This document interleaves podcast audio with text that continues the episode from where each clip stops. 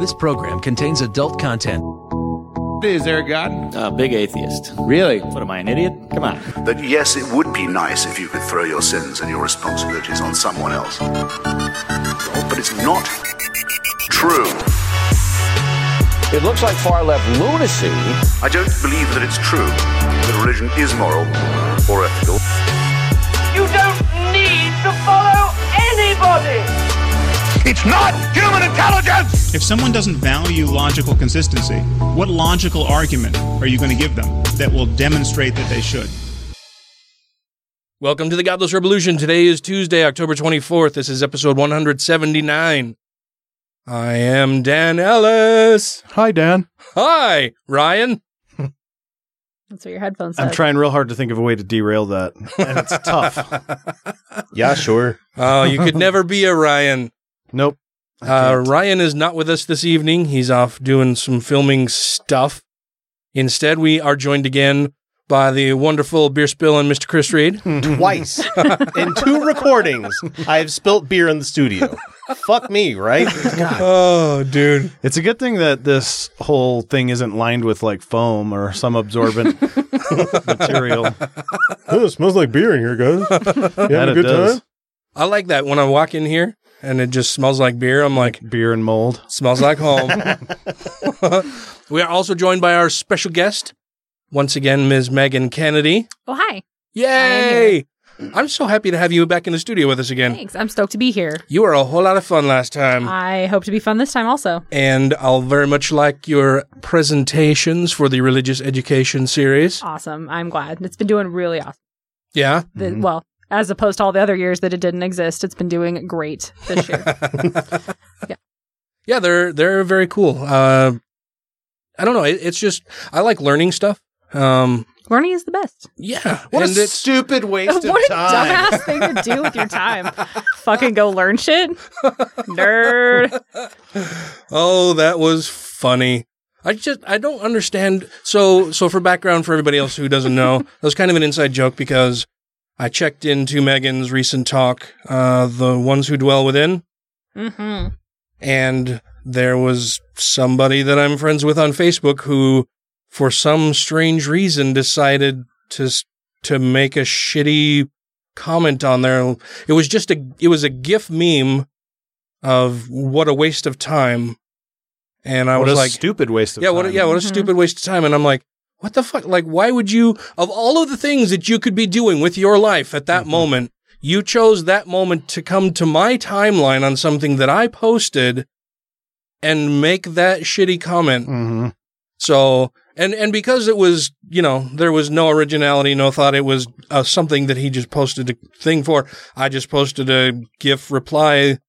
I can't remember the actress's name, but she, the, the GIF was don't be an asshole. And then Matt came along and posted some nicely worded, thoughtful comment. And, and then the guy deleted his comment. So the whole thread goes away. And then he blocked me. He blocked me on Facebook. Well, and all you were doing was just saying, "Here's here's what I'm doing. I'm going to go learn about this thing." And I was scrolling by. I'm like, "Oh, that's cool. I'll like that." And then I keep scrolling. I'm like, "The fuck is this shit?" Of all the subjects you to get mad about, like, yeah, yeah. Yeah, it was just super fucking weird. Well, it was weird.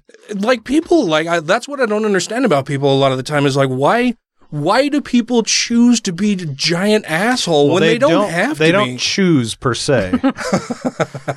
The greatness is thrust upon them as all heroes. And yet, when you call them on it, you're the asshole. They Yeah. exactly. Yeah, well, well, and it's funny though too because like I would imagine that he knew he was wrong to make that comment because he deleted the comment before he blocked me. And he didn't respond to any of the the things that I posed. Yeah.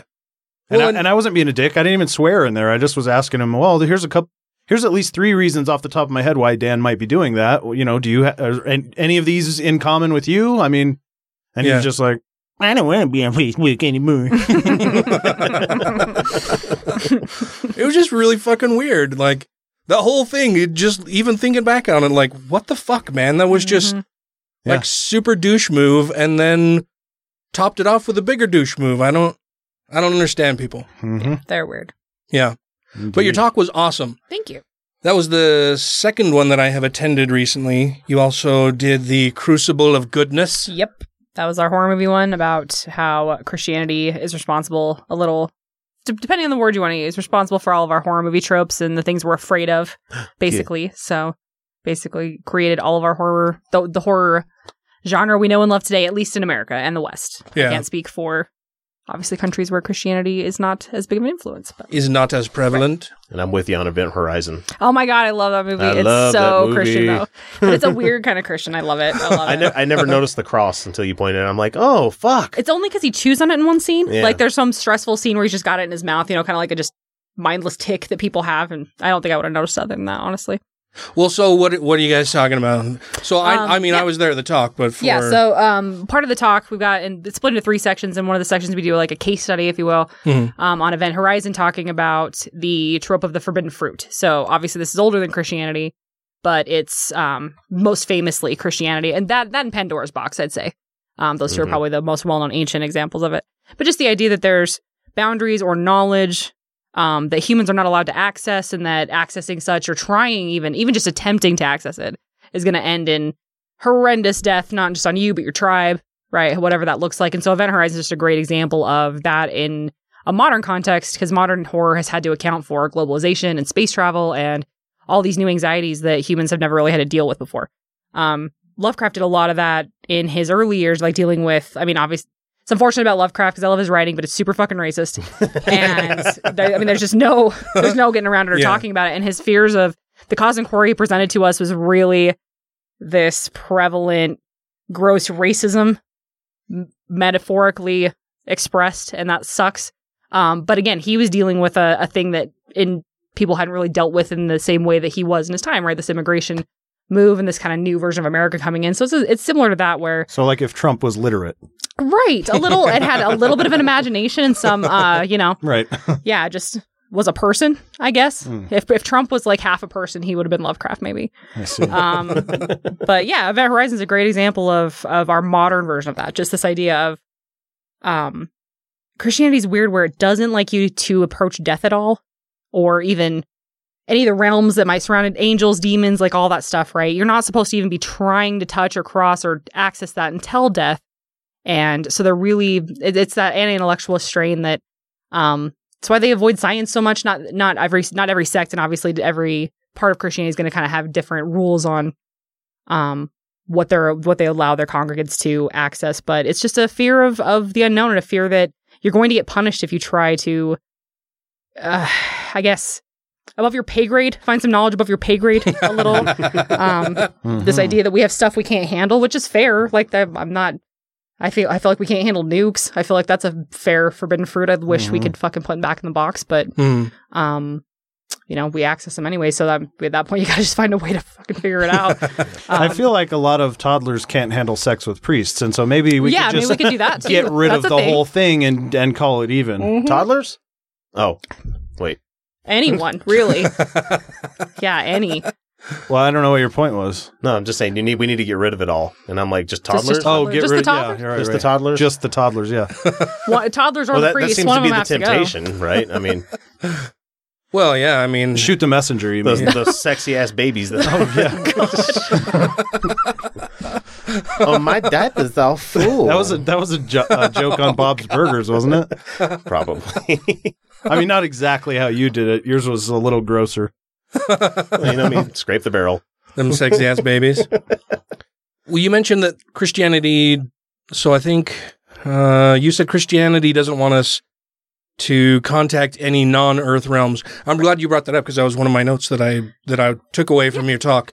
Uh, why do you think that is? Like, I don't know. To me, when I when I heard that, I thought, well, yeah, they don't want you playing with, you know, tarot cards, Ouija Mhm. boards, seances, psychics, none of that. It. I wonder how much of that is them knowing that all of that is garbage, but it Mhm. could possibly uh, lead you away from your religion, or that you- through that you could find out that your religion is false because this is false and it's all kind of tangentially tied, or or is it a real fear? Like they think that you're going to contact a dead relative Right. who could provide you with some information you may not have. I, I it, it seems weird to me that they're so so against any Right. any contacting of other realms or speaking with dead people or anything. Yeah, it's a. I think it's a combination of stuff. I think everything you said is probably uh, totally accurate and fair. I think there's individuals who, just like there's individuals who firmly believe in the devil. I've met individuals who meet me as an atheist and are firmly believed if they don't save my soul and convince me to believe in something close to God, that I'm going to burn. And it, it is, and that's hard when it is con- sincere concern because they don't see the condescension, they don't Mhm. see. They, they don't think outside of their own paradigm, and their paradigm is this person is going to rot forever, and I, you know, I have I to need save to save right you. and and it's and it's that's a difficult like it's one thing when you, when you can kind of tell it's a condescension based on a power trip but it's another thing Yeah. entirely when you can tell it's like somebody who's just been isolated who sincerely sincerely cares about you. And it's like crap like i'm gonna have to break your heart right now. And i'm and you're gonna have to live you have to own those emotions of fearing whether or not i'm gonna burn in hell because that's not on me right? So i think that's part of it. I think um for me there's a couple other bigger things. Um christianity established compared with like earlier paganist traditions um this intercessor idea where you had to go talk to a priest and you had to talk to people who were ordained and trained in such a way like ancient romans could talk to their gods. They could go to the temple. They could perform rituals. They it wasn't required that they had to go through somebody to talk to god. And Mhm. christianity separated it because it allows them to build a power structure. And i'm not saying that was necessarily the motivation but it wasn't not the motivation right? Um, so if you allow people to access what i call and what a lot of it's in the scholarly world, the, the word called the numinous. So the idea of just kind of a vague word for afterlife or um, realms beyond here. If you allow people to contact that without your authority um, or or your intercession, then what's the point of continuing to go to your church? If I can talk to God by myself in my house, if I can access the dead and get all of the ancestral knowledge I need um, without having to go to your church and pay tithing and build these awesome cathedrals and um, what have you, whatever whatever funding things or or or just directions the church may go that I disagree with, um, why wouldn't I? Um, that's just going to encourage people to to sprout off. Um, I think there is a genuine fear of. Um, there, I mean, we've always had fears of the undead and demons and spirits and and um, in Islam you got the jinn, right? Um, that hang out around ruins and and and isolated places. So there's always been this idea of things that are going to pounce out at you if they know you're looking. Um, that uh, the abyss looks back at you, right? I think it's a human thing. I think that's just a psychological, like, Sure. you know, you, you can't not get fucked with in the dark if you stay in it too long. And I think that's real. I think that's a real psychological, emotional, even sociological thing that happens to us. Um, Well, I mean, it's what it's what allowed us to survive early on, right? Mhm. I mean, all the the people that didn't care that would wander off into the darkness in the savannah didn't get to m- reproduce. right. So, In a real the- literal sense. Yeah. yeah.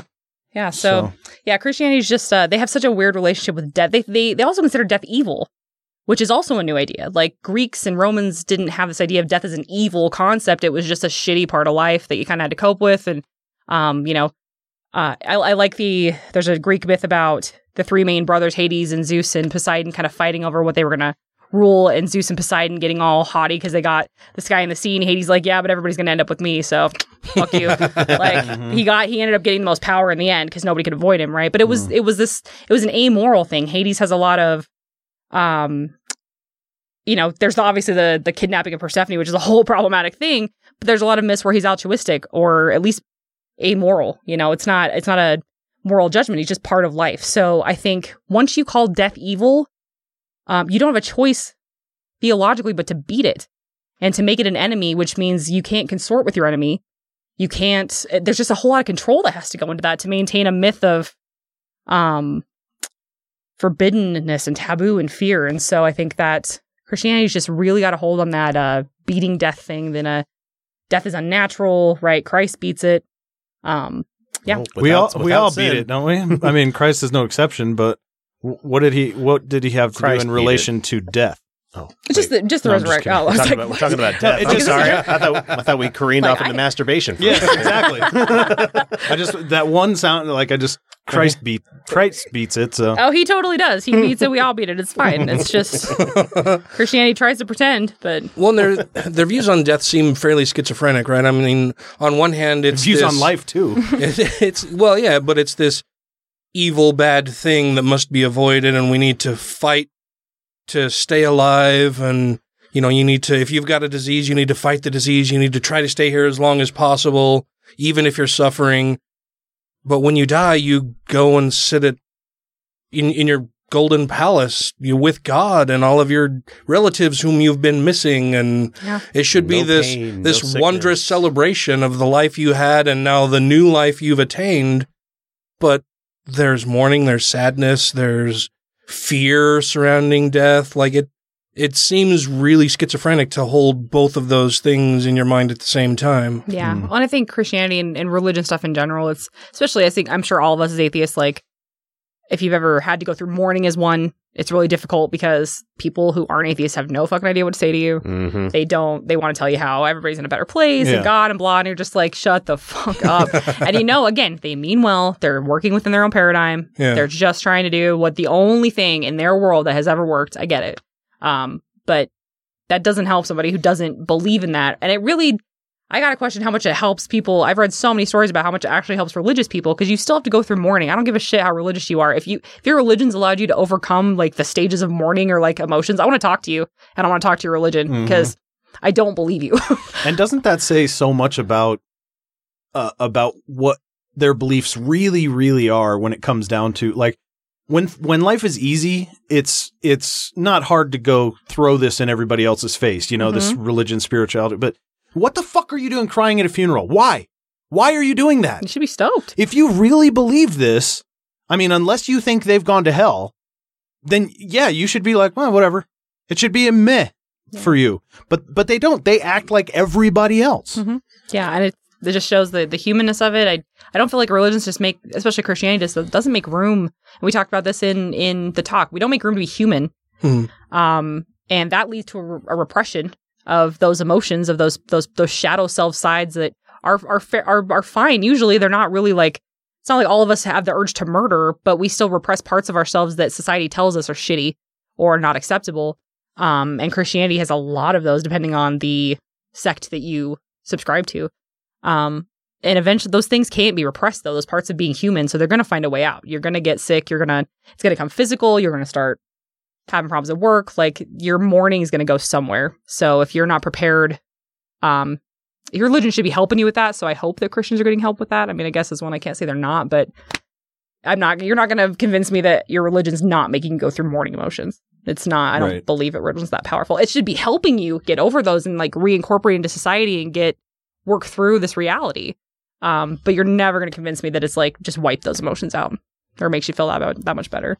Yeah, it's it's it's really strange to me. I mean, so I've, I've mentioned before that I think everybody's weird about death. We're just weird about it in our own way. America's way weird about death too. And I mean, for me, I I don't know. I I'm definitely weird about death. Um, at least according to the norms that have been set down by my family and other people that I know. Like when when somebody close to me dies, um, I don't know. I have a hard time feeling a whole lot of emotion about that for some reason. Like I know I'm not going to see them again, and that's a real bummer.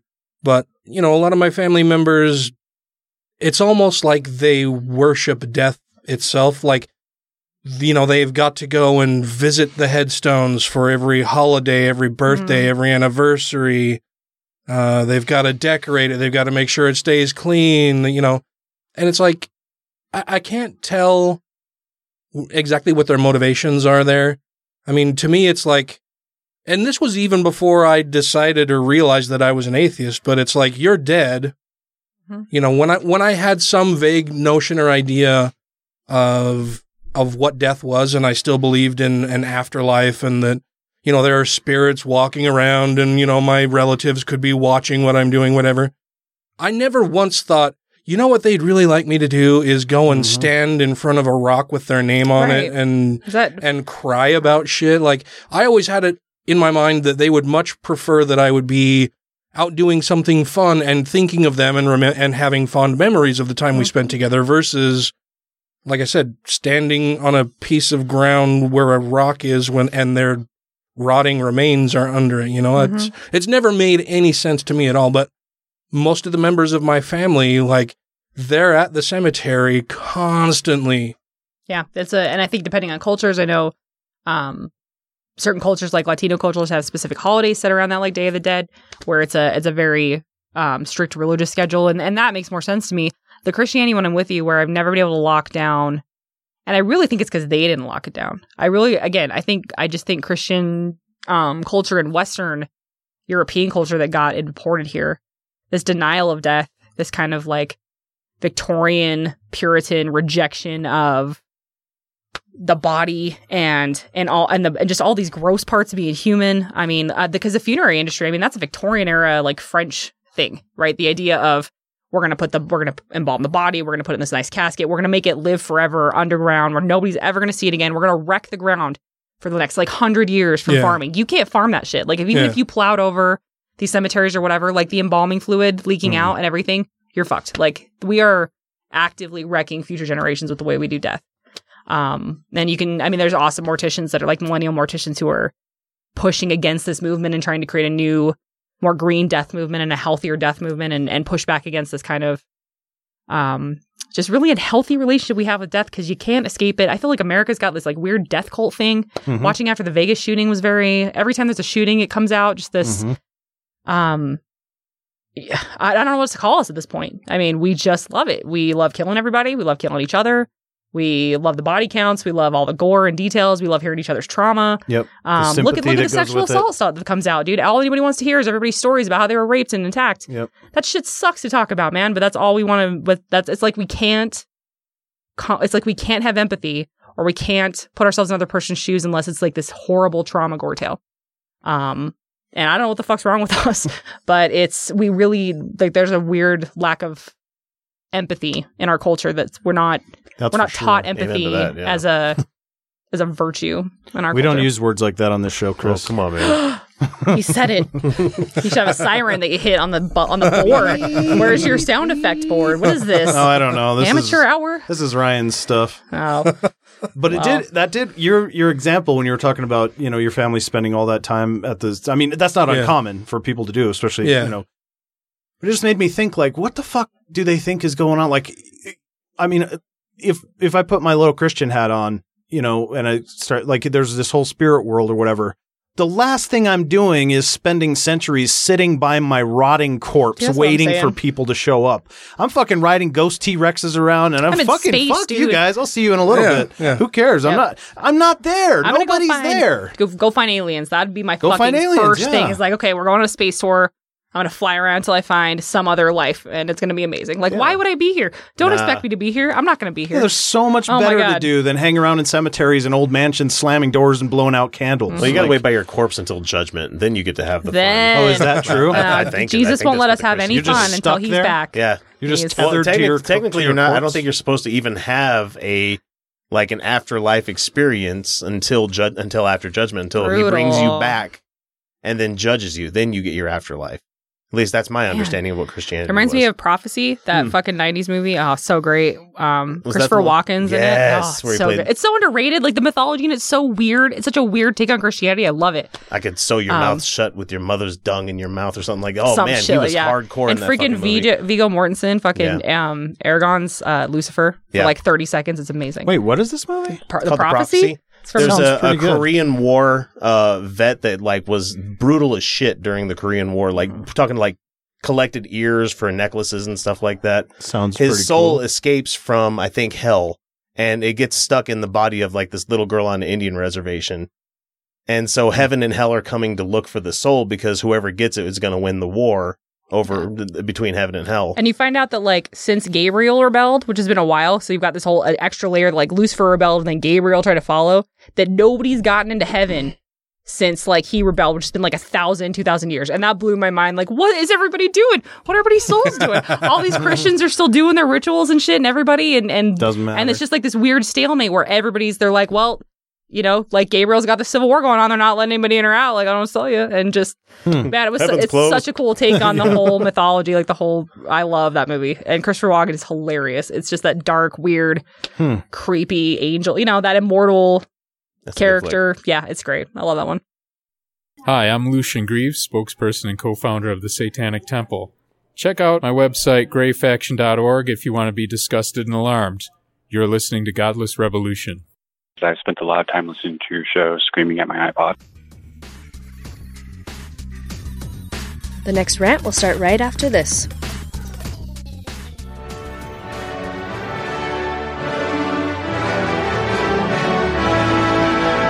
Here follows a public service announcement for the Two Skeptical Chaps podcast. Greetings, Americans! Over here in London, we are well aware that not all of you are loud, xenophobic, racist, sexist, religious nuts. But many of your politicians who display these frightful traits seem to be quite popular. Particularly a certain wall obsessed, small handed, best word using, daughter perving, war inciting, candy floss headed clown. To those of you who choose to follow such balderdash, we strongly recommend not to listen to the two skeptical chaps. It probably won't be your cup of tea. Otherwise, give us a listen. Each episode, we cover any news or current affairs from across the globe. Things that annoy or delight us. That's two, as in the number two, And skeptical with a K. the wrong way to spell it. Cheerio!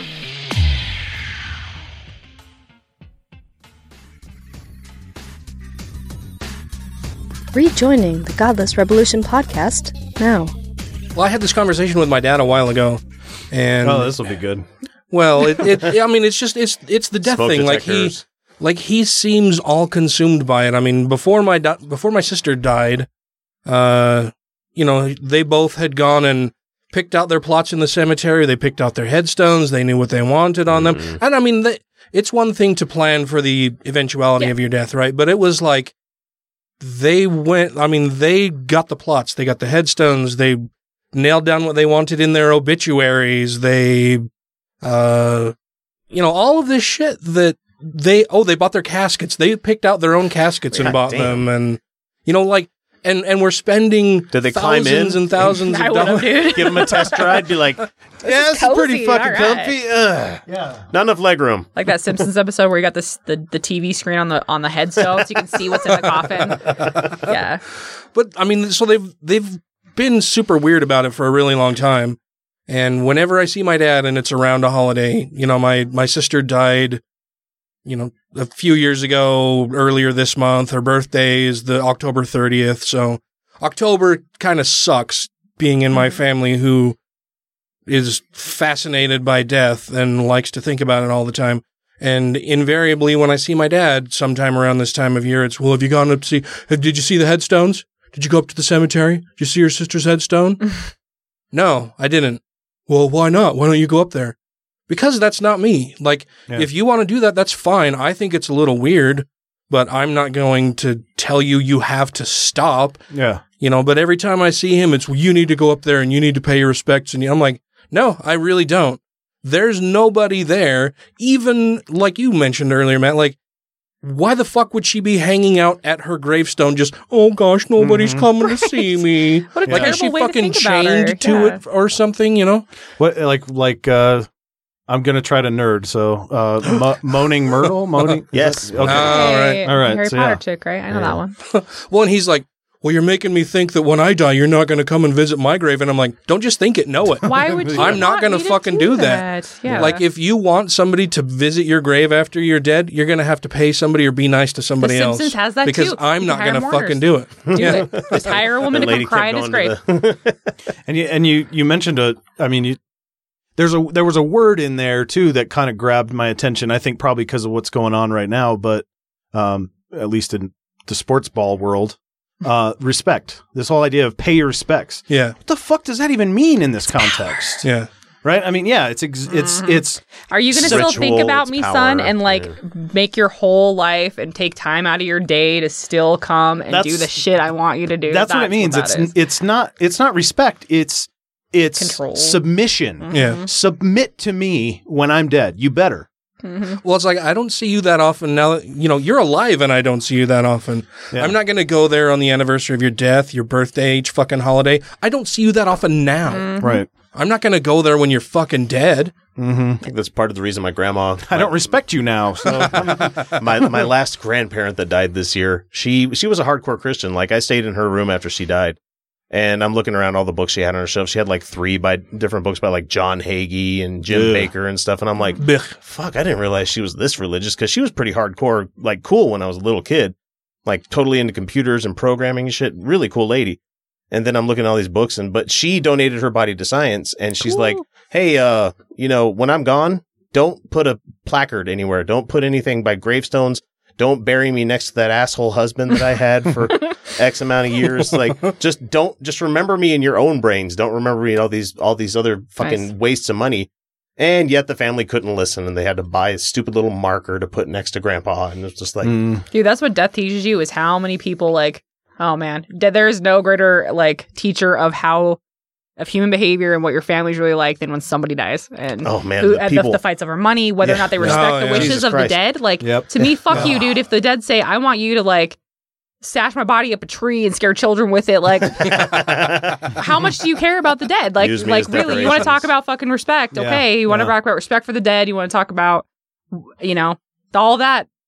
Okay, well, I you better Oh. do what I if I tell you I don't want a fu- service. If I tell you I don't want a, a funeral and a, and a marker, do that. If you love me, do that. And then people will often because a lot of times mourning is about the living, but a lot of us don't acknowledge that. And so there's I don't know. It's a again. I think if we were more honest about death in our culture, um, we wouldn't be having that kind Yeah. of. Um, my dad fought hard for that stuff too, where he constantly told us like, pine box, no, no funeral, nothing, no obituary. I don't want anybody to know I'm dead. Fuck all these guys. If I don't talk to them, then they don't need to know. Like, fine, they're not in my life. And you know, he ended up getting cremated, and we just did all that. It was a tiny thing, and because that's uh, who the fuck am I to tell you what you want done with your death? Like that you've been thinking about that a while. It's your whole thing. It's your story. It's your end. I don't give a shit. Like this is. I'll find my way to mourn you. This service alone is gonna. That's a whole process I'm gonna have to go through. yeah, we're not gonna resolve life. all of Right. that with this one Right, with, with, like- this one event. like a three Yeah. hour thing, right? Yeah. Like so there's I but the control people have, and I think that death really is that big ass reminder that we have zero control.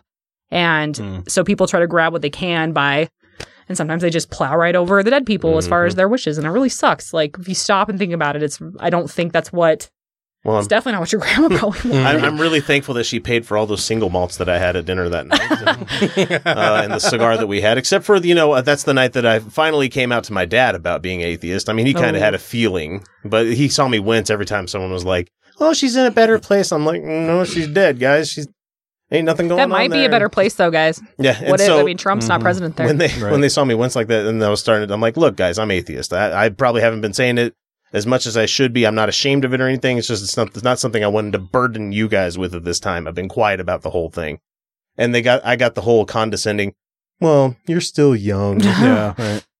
You still have a lot to experience in this life. I'm like, fucker, I'm here with, I've, I flew 3,000 miles to be here to visit somebody that died. You mean I got to do more living than this? What do you, do I need to be, thing, do I need to be assaulted by somebody to find God? What, what the Mhm. fuck do you mean by that?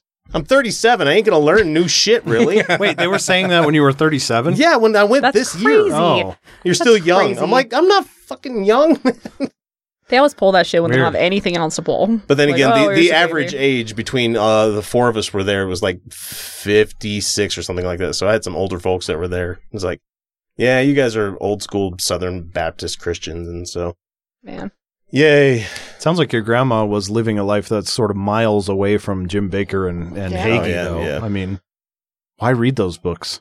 I don't, maybe they were just decorated. Maybe she got them given to her a long Yeah. time ago. I Oh, don't okay. know, but I had a lot of books on my she- shelf. I but wouldn't agree. you wouldn't too. think a, a hardcore Christian would donate their body to science. Right. And if they yeah, did, that's awesome. If they did, that's pretty fucking progressive, and I, I give her I give her props to that every time I think about her. I'm like, damn, some medical student learned how to do medicine based on your body. I'm like, Mhm. that's an inspiration. I, I I finally got the cojones to be an organ donor this year, and I think also I got the the balls to finally go.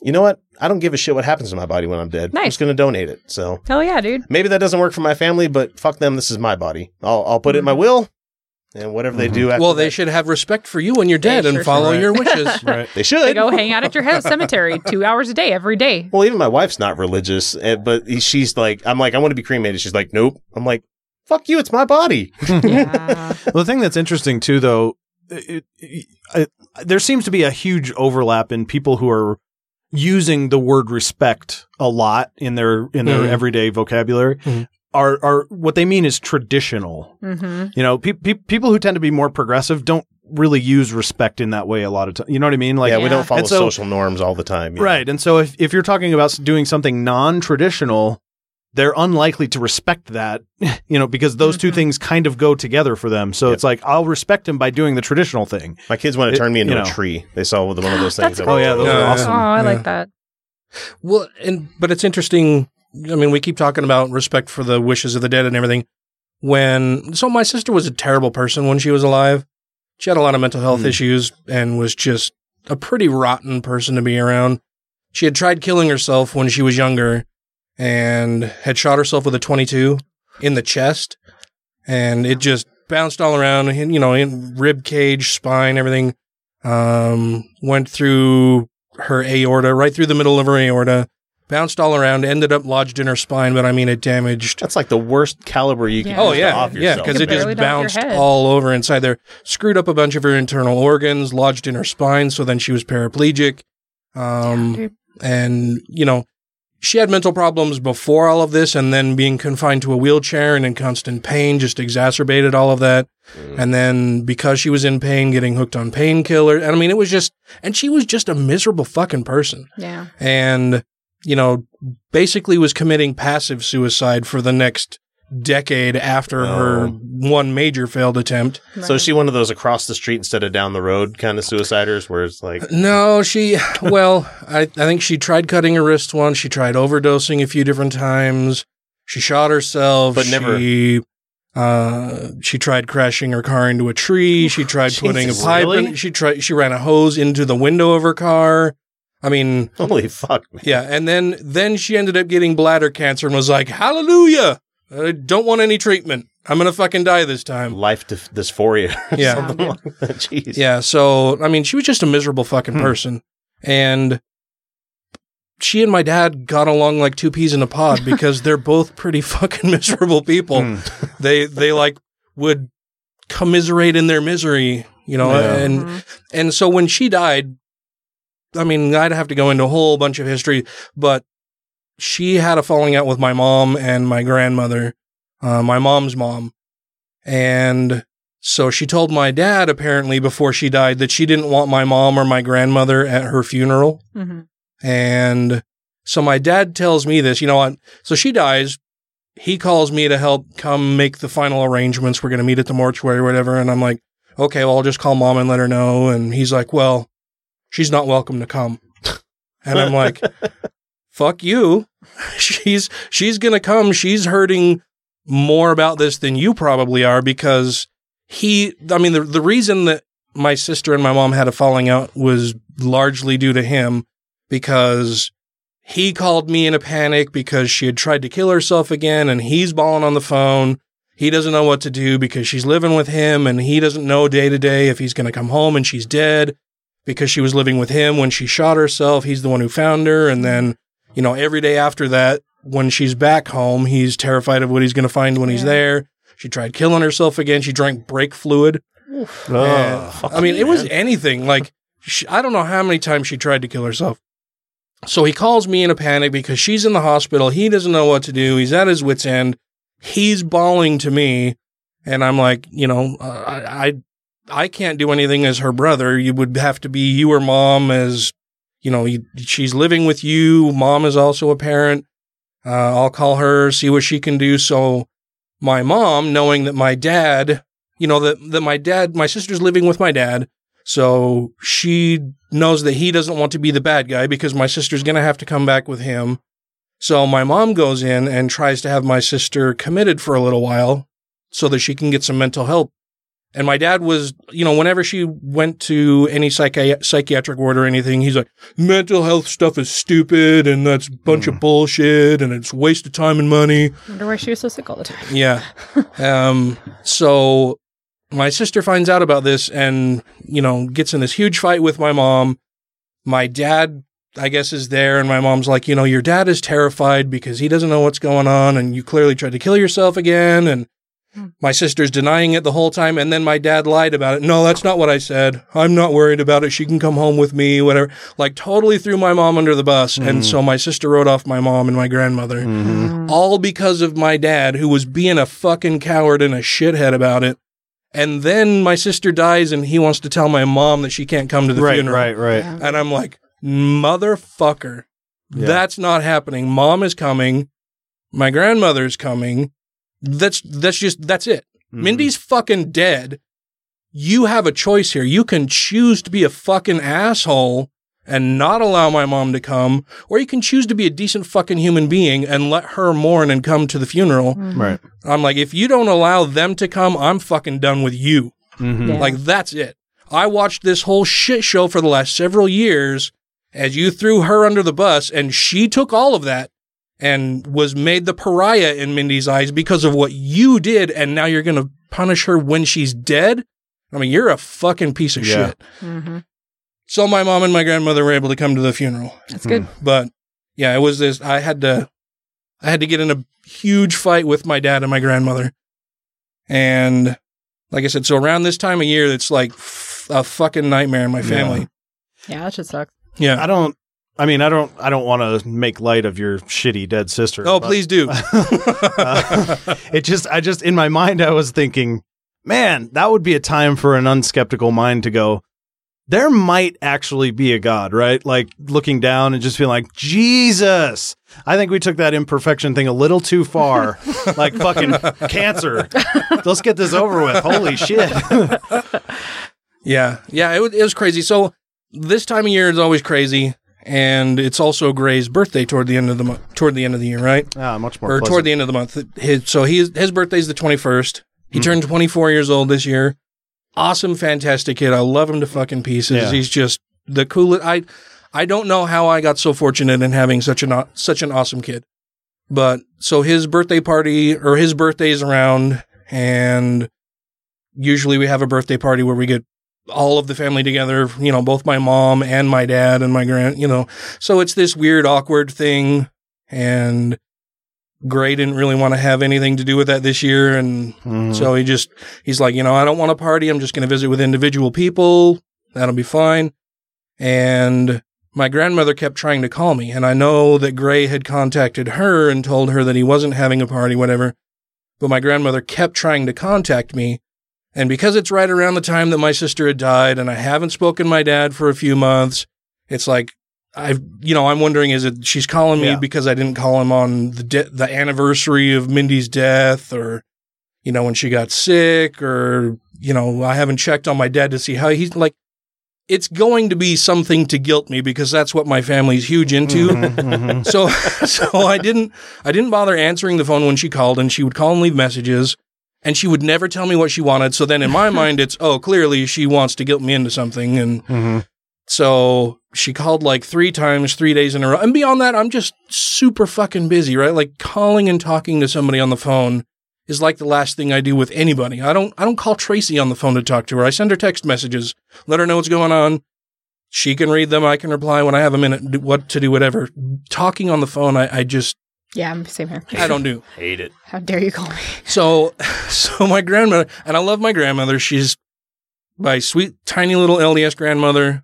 I've mentioned it, I think, several times on the show that she's very LDS. And if she's not in church on Sunday, it's because she's gambling in Wendover. Mhm. But so I don't return her calls.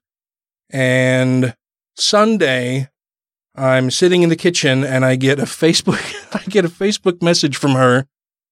And it says, Hi, sweetheart. I do not know what I have done that you are not returning my calls. The only thing I have done is love you from the first time you opened my your goodness. eyes. Wow. And I will love you till I close mine for the last time. That is some. Uh, If you feel like it, I would love to talk to you. Much love, Grandma. It's right out the gate. Like And I was like, escalated Holy very quickly. shit. You're laying it on a little thick, Grandma. Jesus. You heartless bastard. But but yeah, so I mean, I, I sent her a reply and just said, you know, I'm I'm sorry I didn't return your call. I'm I'm really busy. I've got a ton of things going on. You you've called and left messages. I haven't returned your call. So then I call her and, and I mean, it was just none of that. It, she asked about Gray's plans and just how I was doing, and then that she was worried that she had upset me somehow. And No. I'm like, no, Grandma, I love you too. I'm sorry I made you feel bad, but I wonder if back in the day that's just why like people just didn't recall like if you if you didn't respond back to somebody's calls they just you just hated them because man oh, that generation if you don't call them back they How- really how old think is you she? hate them uh, just celebrated her 80th birthday in Okay, July. So she's a silent generation. Yeah. She's just ahead of the boomers, who are all almost all selfish assholes That's true. that do this kind of shit. Oh, she's always been big into guilt, like as far back as I can remember. Always, always, always, always. But she is, she's very, she's, she's like, I don't even think she's five feet tall anymore. Mm-hmm. Teeny tiny. Shrink. It's so cute. We call her Grandma Cupcake, and it's not, it's not meant as a pejorative. Like she's just super sweet. But yeah, always huge into guilt trips. I don't know. There's a lot of power in that. In guilt trips? Mhm. Oh yeah. There can be if If you let them have the it. right if the- people, yeah. if the people are swayed by it. Mhm. Um, Well, and to her, but clearly in this case it worked. Yeah, Yeah. you did write her back. well, it's like, what are you going to do? um, yeah, yeah, what yeah. are you gonna do? Yeah. I know. That- yeah, I didn't really. I, I so I'm standing there in the kitchen, and Tracy and Gray are there, and I'm like, oh my god. Tracy says, "What?" And I'm like, "You should see this fucking message that I just got from my grandmother." And I read it to her, and she's like, "You have to call her back. like, why haven't you called? You're a shitty grandson. You have to call her back." It's more like a shit cupcake with frosting on top, really, though. It's like sweet, but also nasty. Like, you know. Yeah. Yeah, I have a hard time with the guilt thing. I just like I'm such a direct person and and some people are I don't know about your grandma, but some people that pull this are really needy in ways that I'm Mhm. not. And it's not a judgment thing, it's literally just like I don't need people that hard Yeah. Mhm. as Yeah. a person. So I don't like my dad was like that where he I think it was just more of a control thing, right? Because it's like the whole gender dynamic and stuff. He was really shitty with sexism. So he would literally, if I didn't call, if I didn't answer his calls, he'd just call like 20 times in a row until I answered him. And it, at some at some point, you just give in because it's like Jesus Christ.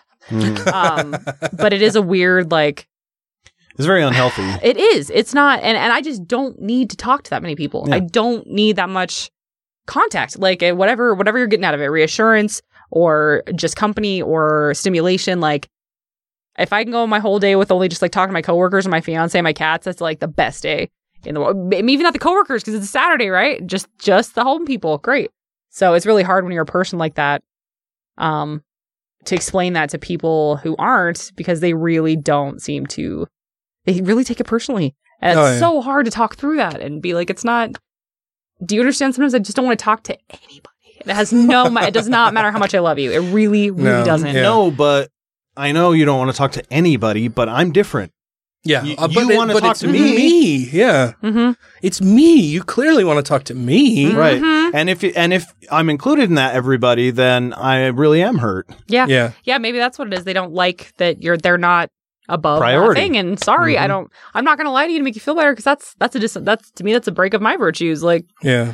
I don't feel like that's Yeah. fair. I want to be honest with you about where you are in my life. I don't want you to have a false expect. That's just going to set you up for pain later. That's bullshit. Well, and in my So- in my reply, so you know, I send her the reply, and I'm like, I'm I'm super busy. I'm spinning way too many plates.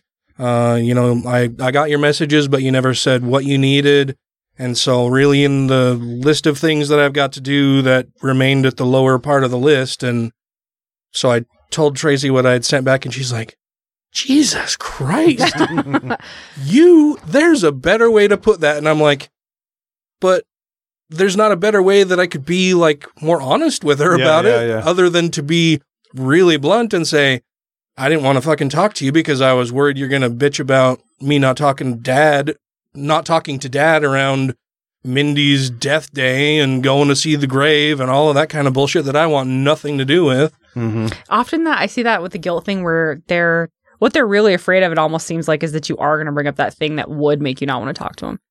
Like she know she's got to know that she pulls that shit. She's got to know that maybe you were afraid that she was going to guilt you, and maybe that's what that is. Is her being like, "That's not what I was calling for." And instead of saying that, she went this route. Like, Yeah. you know, how do they? They can't not know. what They Hmm. do. That's interesting. Well, I'm sure she does know because I mean, I ended up yelling the f word at her on the phone in talk in in Not dealing. cupcake. Oh yeah, yeah. Me screaming the me screaming fuck at my grandmother on the phone, talking about my dad and what a fucking coward he was, and Oh yeah. she doesn't know what the fuck is going on, and she needs to mind her own fucking business, and.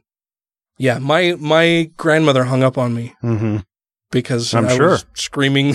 I was I was screaming the f word at her. What's that thing they say about gingers? no soul, right, or something. Oh. Yeah, yeah. wonder, wonder how that came about. Just makes me think that the, the, the, Fucking yelling at your eighty-year-old grandmother you call cupcake. She wasn't 80 at the time. She was She was she was 70 something. Oh, okay. This makes me think the, the boomer generation should also be called the "It's not about you" generation. Yeah. Mm. Yeah, man. But that you're comes gonna up make it about you. Yeah, that works yeah. either way. Yeah. if you're talking to them or if you're doing an impression of what they say to everyone else. Yeah. Mhm. So projection. Fuck you, got So mine. projection. Yep. Yeah, exactly. This is Phil Ferguson of the cleverly titled The Phil Ferguson Show, and thank God you're listening to the Godless Revolution. Oh, I love God. He's so deliciously evil. Please stand by. The Godless Revolution will continue in a moment.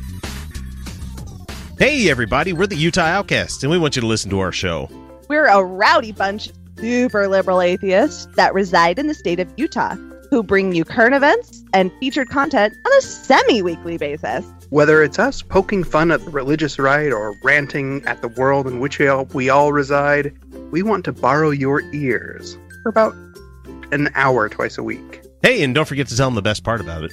Oh, yeah! The show's free for all. It is indeed. So if you like free, we're available through iTunes, Overcast, iHeartRadio, Stitcher, Spreaker, Google Play, Patreon, and even in full HD video via YouTube. Give us a listen. You won't be sorry. Thanks for listening. Now back to the show.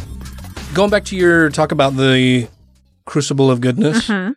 Uh, one of the things that seemed to be a bit of a central theme was the whole aspect of ancient peoples having this hidden this knowledge that is now hidden to us or Mhm. has been lost to the ages in history or whatever. Mhm. Um, and my note here was just that it's interesting to me, you know, this vague notion that that people have of ancient peoples and that they had access to some sort of knowledge or power which has been somehow lost in time and history and that it's not only been lost but is some kind of dark and sinister knowledge Mhm. and maybe that's why it's been lost or Right. or hidden or forgotten you know it was it wasn't that it was just lost and we need to try to regain it it was lost on purpose Right. It was like buried. Yeah. Right. Yeah. how much of that do you think is influenced by our current culture that just that you know that that we have this projection that we're putting onto these people in the past that they had this hidden knowledge that may have been dark and we need to not seek that knowledge Mhm. they they had it and there were sinister things going on and we need to avoid that wherever possible Right. Well, if you think about it in the way, if you incorporate it with ideas like white supremacy and colonialism and imperialism, right? This is another way for those systems to do their job. If you believe that a culture holds like only dark secrets, um, it makes sense why they got destroyed by your superior white culture. It makes sense why you wouldn't go digging up their Mm. histories. It makes sense why you wouldn't take their religion seriously because they're all evil, which makes no sense. That makes zero. That's really what, like, even as a kid, um, studying religion, what I was trying to wrangle with was this. Once you, I don't know about you guys, but I got this real perspective growing up here and growing up just even slightly influenced by Mormonism, um, that Christianity was the start of history. And Oh, even though you were aware, like, oh, Egypt and Greece and Rome are or at least of any and history that's worth writing right, down and right, and and even though you have these ideas of these things that existed before, before Christianity, for me they kind of existed free floating in space, like in this. They weren't contextualized. They weren't. I didn't have a solid reasoning of how we got from Egypt or Rome or Greece to Christianity and what happened to those civilizations and why their religions didn't survive. Um, and so it's a contra like this idea of hidden knowledge from especially ancient sources. We see it in Ancient Aliens. We see it in like the Lost Continent of Atlantis. Um, Ancient Aliens is racist as shit. Okay, the whole premise on that thing is the idea that non-white people can't build civilization. That's bullshit. We have Right. civilizations all over the world that have been built by non-white people. We have we have proof all over Africa. We, I mean, it's just stupid. It's just colonialism, um, still digging its heels in to just promote the idea that only white people have culture and only white people have non-evil culture, um, or history worth remembering. And if you remember how much of indigenous culture and non-white culture we've just erased, um, I think this idea of making a mystery out of it um, is a is a kind of a cultural way that people have dealt with this lack of knowledge and this gap in our understanding. Because I think we have this idea that we don't really know. Um, there's there, there's some holes in the way that we hear history when we hear about Columbus, when we hear about the history of the West and America, even. Um, and I think it's just part of our natural inclination to be like, well, we know other places existed. Uh, we know that other empires got in contact with people. We know these things. So what happened to them? And they go, oh, well, they were evil, and they had all this dark knowledge, and so they Easy auto- way to write obviously got off that way. destroyed Yeah. by our God. All, all was our God. All was the Christian God. Destroys them, and our our civilization has survived because we are superior and we're moral and we're um we look at science. We don't worry about superstition. We're not out here doing crazy demon ritual and stuff. We're just eating our dead God, but it's fine. That's different.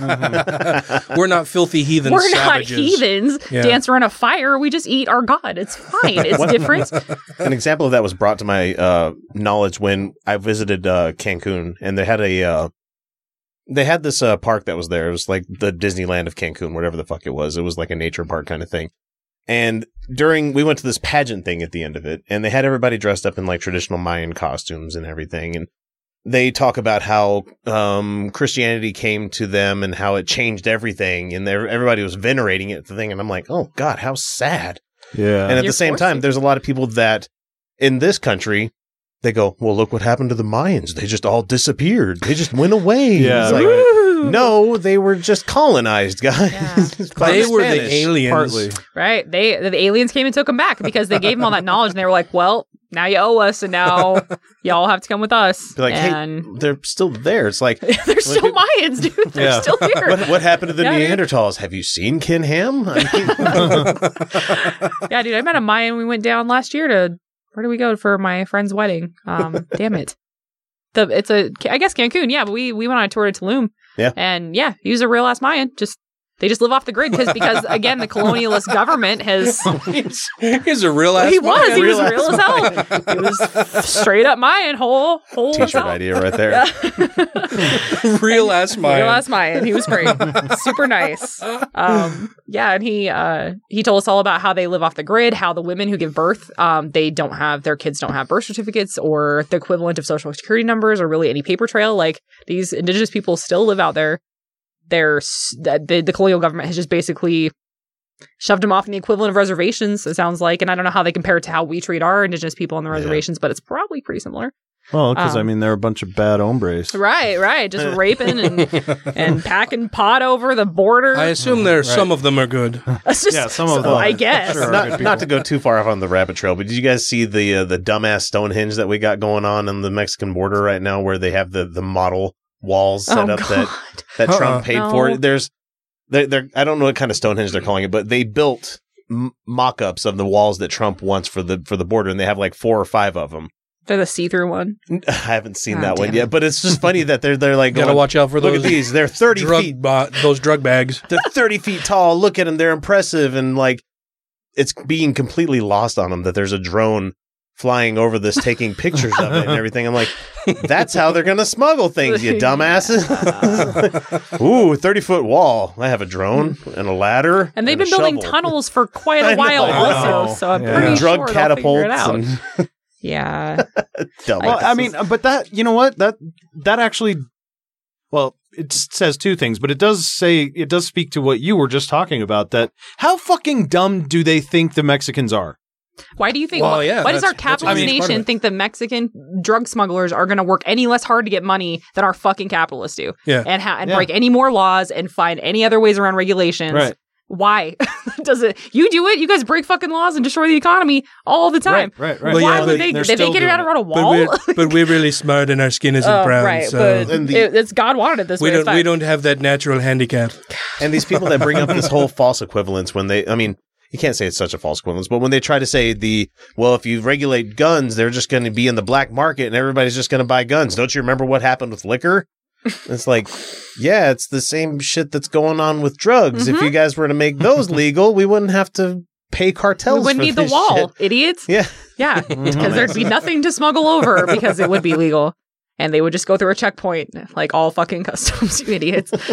No. And that I mean it really is. It really is it's about control. It's it's not about It's ridiculous.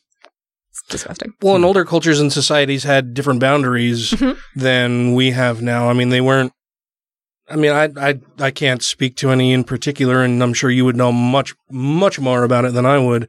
But it's my understanding that a lot of ancient cultures didn't have this stigma against homosexuality Mhm. or being sexually promiscuous or yeah, they fell in different places. It totally depended on like Rome had different variations. Like obviously Greece had homosexual activity, which was and obviously some pedophilic activity, which we would not endorse today. Um, you've got um in Rome you had things like the Vestal Virgins who literally had to stay virgins their whole lives, and if they didn't, they were buried alive. Um, you've got but what, what would it? Whoa. the Vestal Virgins who kept the um the the fire going in the temples in the Vestal temples. Um, it was a it was a for life position. Um, and they and they actually had a lot of power for women in Rome, and it was a it was the kind of thing where if they um man, I can't remember if it was releasing criminals, but it was the kind of thing if they saw like a criminal procession or whatever and decided to just free one of them, they could. Like they had a lot of power for what they were, but the cross of that being if anybody found out they compromised their purity, they would literally just bury these women alive. Um, so a lot of power for a woman in Rome. That's like that's like uh, Yeah. what would it be? Yeah. The the head of church education who happens to be a woman in the LDS church. Like a lot of power for being for a, a woman, yeah. in the LDS Yeah. church. Rome was just certainly patriarchal. But yeah, we had it was just different boundaries, different boundaries around death, different boundaries around um, the concept of dying for a god was something like Romans wouldn't have like nobody's going out and dying for Zeus. That's stupid. They go out and die for Rome, for a city and a wall and Mhm. and and profits and crops and their families that that are that make sense. But their concept of death wasn't um didn't demand they died for a god or for death, right? That's why Caesar was so surprised when he met the Celts and they had crazy berserker guys running into battle naked and nuts because they had a concept of, of reincarnation. They weren't afraid of death like the Romans were. So, because they thought they were just going to get reincarnated, they had all these human sacrifice stuff, which again, Rome was really not into because they didn't have a concept of re of really the afterlife or reincarnation in the way we think about it. So, um, to again to sacrifice a person, I think we've got like we found a temple, some archaeology, um, of a of a sacrifice below like one temple altar, and that was a really big deal when they found it because again, that just that was a desperate move. That was a we're in the midst of a huge war and we've got all sorts of economic problems and we really need some God's help. Um, but typically they didn't sacrifice people, but the Celts did, and that was just part of their culture. Um, that's why I think part of why Christianity took so hard of a hold in Rome is I think they would have naturally been kind of blown away by people who would die for a god.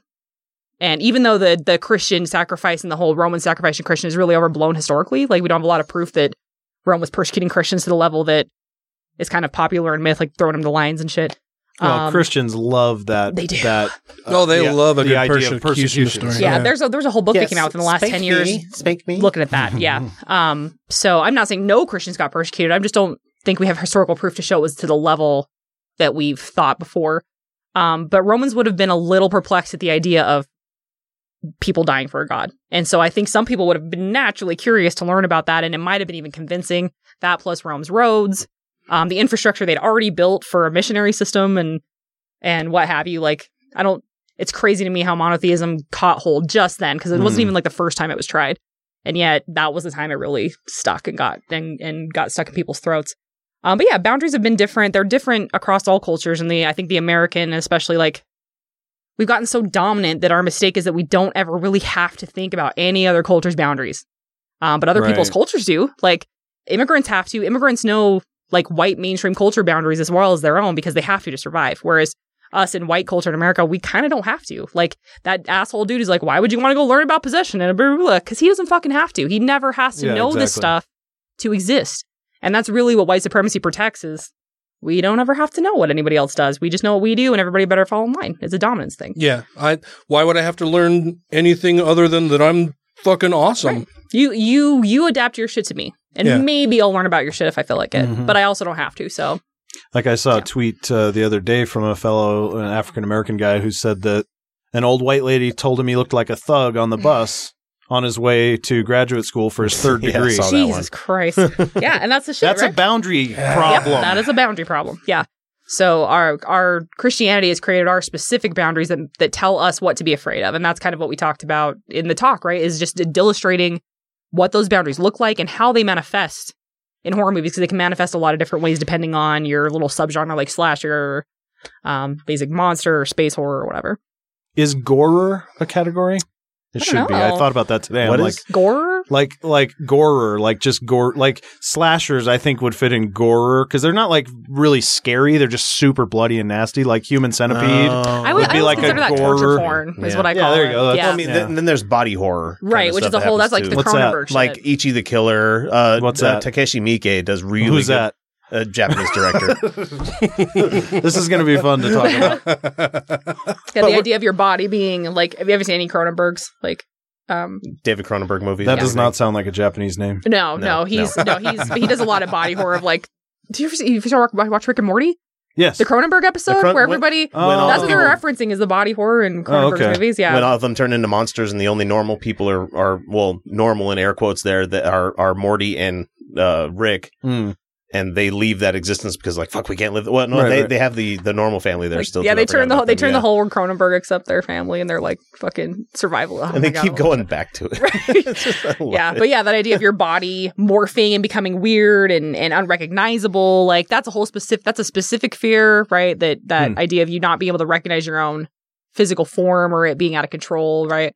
Um, torture porn to me is always just that you just want to watch blood and you just want to watch and stuff like Hostel, that. Oh, yeah, yeah, which was so disappointing. Like it just I don't know, just does nothing for me. I feel like that goes back to the, the death cult thing of just like, do you just you just want to watch people get tortured? Okay, that's that's fucking weird. All right, That's why I like bands like GWAR. I used to buy their VHS. GWAR. but GWAR's got some fucking self awareness and They're- some like they're awesome you know about it, they though. get That's it. the- they they- get yeah, they're awesome about it. We're this is completely costumed bullshit, but Yeah. people are buying into it. and I wouldn't even say it's like upsetting. Like it's a like it's very tongue in cheek and It's it's very yeah. and- Whereas like stuff like Hostel and stuff like um cen- like Human Centipede and stuff, it's trying to fuck you up. And there's a certain part of me that resists that. I don't like when people are trying to make me upset or fuck me up, which I know sounds weird because I love horror. Um, but it's the torture porn has this very specific quality to me that's like that that edge lord, fucking alt right Nazi bullshit. Like I'm just gonna say the most shocking thing to piss you off. Well, Like, yeah, I can't. I can't be creative, so I'll be shocking. Exactly, exactly. Thank you. Like I don't, I can't build a narrative, so I'm just going to put a person through like the worst shit I can imagine. Like that's I li- I'm a I'm a woman in America. Good luck. Good fucking luck shocking me, bro. good luck. Good luck shocking me with what pe- what men do to people and what Right, men do to women. Like oh okay. well, then all, a lot of those movies are obviously directed by guys and from guys' point of view, when not Mhm. realizing like ladies bleed Yeah. on a monthly basis, so like they're constantly around that kind of stuff, and so guys are like, "Ooh, blood, ew, ew, ew." yep.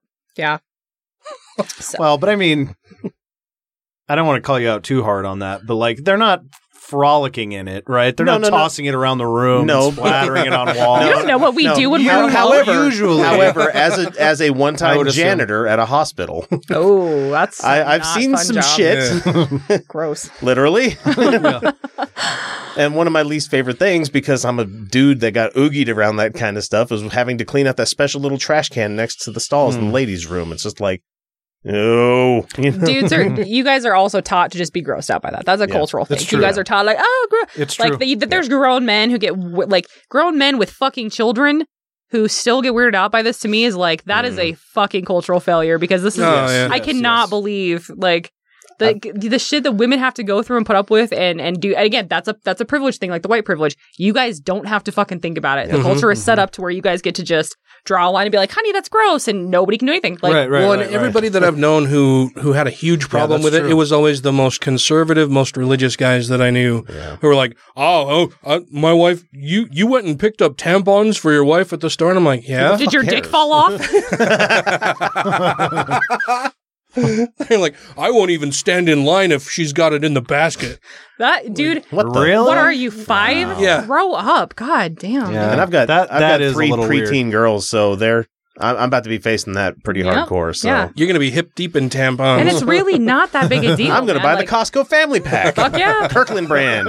And and I'll tell you that it's the it's the weirdness that makes it way weirder for for especially young women. Like just chill. Right, just like it's No, just a no, thing. that- It's just a shit. Like literally every every person with a uterus goes through this. Just Well, I've, just I've got one that's nine, and she's going to butt early. We can tell. And I, so I hear that's we, happening a lot more in like the last Yeah. couple Mhm. generations. Well, Yeah. my wife did too, and so we just know it's it's in the family, and so we we've talked to her. My wife's talked to her. I'm like, okay, well, you're being way too like super adulty words here. So here, let let me use the clinical words with her. Let me explain things on a level that it's, it's not talking down. It's not trying to make it weird or anything. It's like this is something that's going to happen.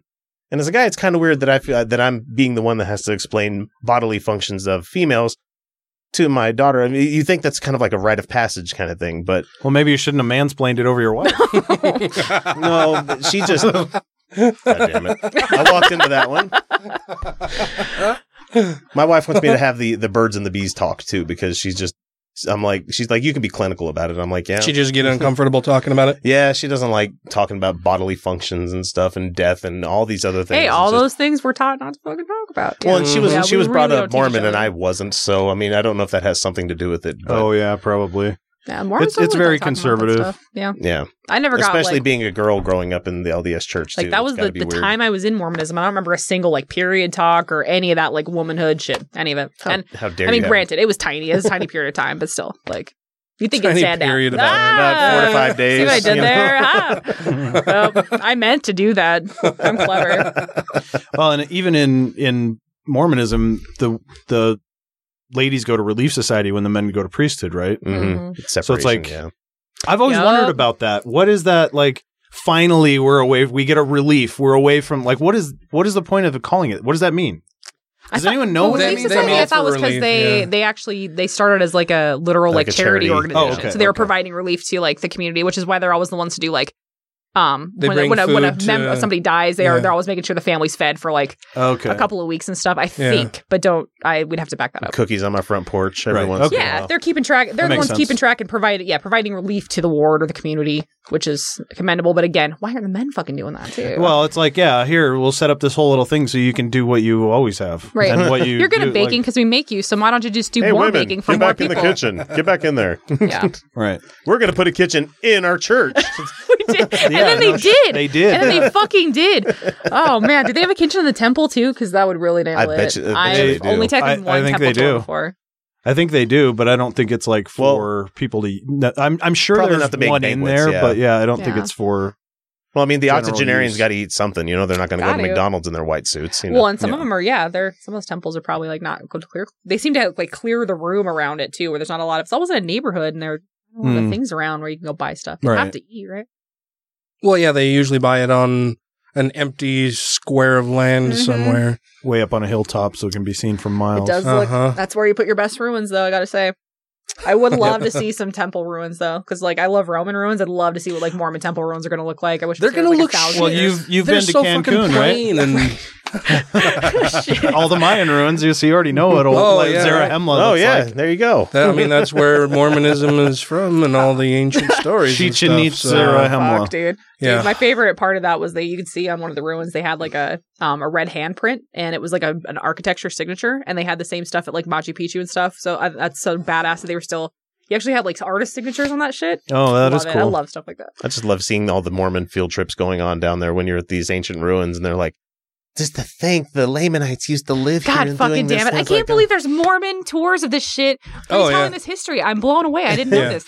Yeah. Oh and my th- god! they see the winged serpent, and they're like, "That means Jesus." I'm But, like, but the church the the church does not take an official position on the geography of uh, because they can't place the Book of Mormon on Earth, obviously. But but they definitely do encourage the. well, they can't put the- it in North America anymore. We've got lots of things that go, uh, no, that didn't exist here. Well, they still do uh, with the Hill Cumorah in Well, they- upstate New York. And They, own still, that. Yeah, and they still have on their videos like Joseph actually trans like like translating plates in front of him. I, I subscribe to a channel called Hard to Find Mormon Videos, and I watched Hmm. the the three witnesses one the other day, and I'm like, God damn! Like their their official line doesn't even match this shit anymore, and like people. Yeah. Oh, it's true. He read between. He had a sheet between him, and he read these golden plates, and he translated him. He didn't have the breastplate with the stones on it or anything Right. either. I'm like, I almost said a he paper didn't have a hat with a rock or anything. They would have been smart to ditch the whole Hill Cumorah thing early on. Now it's a Mhm. thing and they now can't. it's latched onto it. But yeah. according to the story, you know, Moroni was the last one to hold the brass plates before he buried them in the hill. that's a long way to take them. Yes. so that's a long fucking way to go from from Cancun to walk all the way to New York. Plus, why leave Cancun to? Why? It's beautiful. Well, he was there. being hunted, so Oh, yeah, well, the the Lamanites were after him. the Lamanites for sure. fucking lame. Lame. I, I made the mistake of uh, going to a festival they were doing in Northridge one time, where it was Fiesta La Manita, And I'm like, I'm like, what is this? And she's like, oh no, don't worry about it. It's cool. People just dress up in costumes and they got good Mexican food. And I'm like, cool. And then I found out the reasoning behind it. I'm like, oh my god, you guys really believe that Mexico and like all the Native Americans were? Man, I hadn't heard about it like being relocated to Mexico. I've always known it as like our indigenous red people right here, but I hadn't heard mm-hmm. about it being shifted to man, that oh God, Yeah, South American temples and stuff. God damn it. Yeah. And again, this is a failure if our if our Wait, you studied system- anthropology and history, and you've never heard this before? Uh, not about the Mormons, no. Fuck, jeez. Well, if- Wait, 'cause- 'cause wait, you think right, just right now is the first time you're hearing about them taking that, like the South I, yeah, I was totally familiar with them. That that was their that was their reasoning it? for like um like American indigenous people. I guess I Hmm. hadn't heard that they had started to apply the Lamanite story to Mayans Or- and stuff. Mhm. Honestly, My, my favorite is the tapirs that they consider Yes. the horses. Those the must have of been the horses because the Book of Mormon clearly talks about them riding horses God, into war, and so There's well, a- wars- horses weren't here. Well, then There's a- well, tapirs were. There's a T-shirt that has a tapir on it, and it says "horse" underneath it, and I want one so bad. Dude. This is this is why we have to do this basic like basic history in our classes because something's got to challenge this fucking narrative because this is all Mormon. If this is all Mormon kids are hearing, like no wonder. Like Oh, we're like the common 50th in apologetics. education. Yeah. Yeah. It'd be like riding a war golden retriever into battle. Oh my god. or you know, all of They're these not much. They're about the same size as a this- tapir. the steel scimitars as they're talking about, and it's Mhm. like, where the fuck are the foundry ruins? you know, Yeah, like I'm those not sure were. Mayans were producing steel. They were not. Yeah. No, nobody. They were not. they were. There's so many anachronisms that Yeah. don't match up, and they're. This book is true. I know. yeah, it and to we be just have a whole history of the Mayans. Like we have a whole thing about explaining their entire thing and with their calendar and all sorts of stuff. That's like nothing.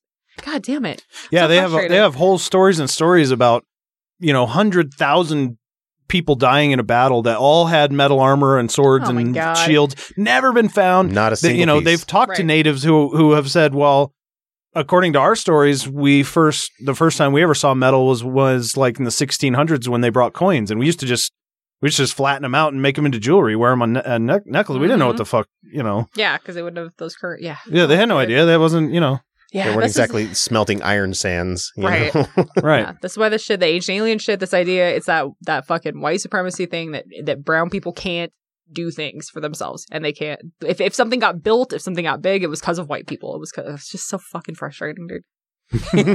so it's so like it's so easy to refute. It takes nothing, literally nothing. I could show you. I can get you on Google Earth right now and show you shit in Africa and Mhm. stuff that you've never seen that nobody talks about being built and. And for hundreds of years, well, maybe not hundreds now, but early anthropology was just like, oh, well, we ha- it must have been white people. We're gonna we're gonna have to find the white people that came down here. Like we're talking in Zimbabwe, like Great Zimbabwe, the ruins there. How I don't know if you know how far down in the huge ass continent of Africa Zimbabwe is, Yeah. yeah. but they're still trying to justify how Oh, somehow and African- Europeans Africa's got just down a country, here. right? It's- right, it's just this Well, country that's like it's maybe all one- half of yeah, America. It would be nice to get a map that actually reflects how big Africa right, 'cause really our- uh, fucking that's is. another way that we It has encourage big this water thing. around it. Big, Ocean a lot of water. big water. It's deep. It's Deep water. Yeah, it's hard to get there. I don't think we can. It's on the moon, basically. Fuck, dude. But that stuff. Throwing white if you're power working so hard to and- explain why white people built this, maybe just consider for a fucking second that they goddamn did. And why? Why would why would white people have traveled this far to just like it's just But so that- much? They just want to strangle. why it. do you why do you why do you hate white people? well, I Yes, think that's yeah. fairly obvious. What's to like? We're doing Hashtag terrible. not all white people. Yeah.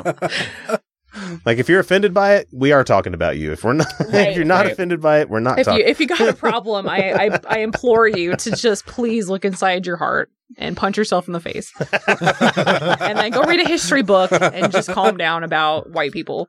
I hope vibrant. someone comments something like that. Oh, I, I I I really liked it, but I felt you were being a little bit racist at the end, like something like that. You know, like I can be more if you want me to talk about white people more. I could definitely do They that. get into my wheelhouse. We got to have you on our show. Hi, this is Thomas Westbrook, and I have a YouTube channel called Holy Kool Aid where I take topics and I break them down in five or ten minute videos, trying to give a laser focused perspective on religion, philosophy, and science. And you are listening to the Godless Revolution podcast. The problem is to have a way of thinking about the world that doesn't allow you to reliably navigate because you are not basing your, your worldview on evidence and argument. That's the problem. If you have questions, comments, concerns, compliments, corrections, criticisms, or concepts for content, contact the show via email at godlessrevolution at gmail.com, by text or voicemail at 330-81-REBEL, or Twitter the twatter at TGR Podcast. Thank you! Your other talk that you recently that you recently delivered. Yes. Just on Sunday, Saturday. Saturday, yep. You do. Oh, that's right. Saturday. I'm so busy. I get No, shit same here. confused all the time. So It's Wednesday. I was there and I don't remember which day it was.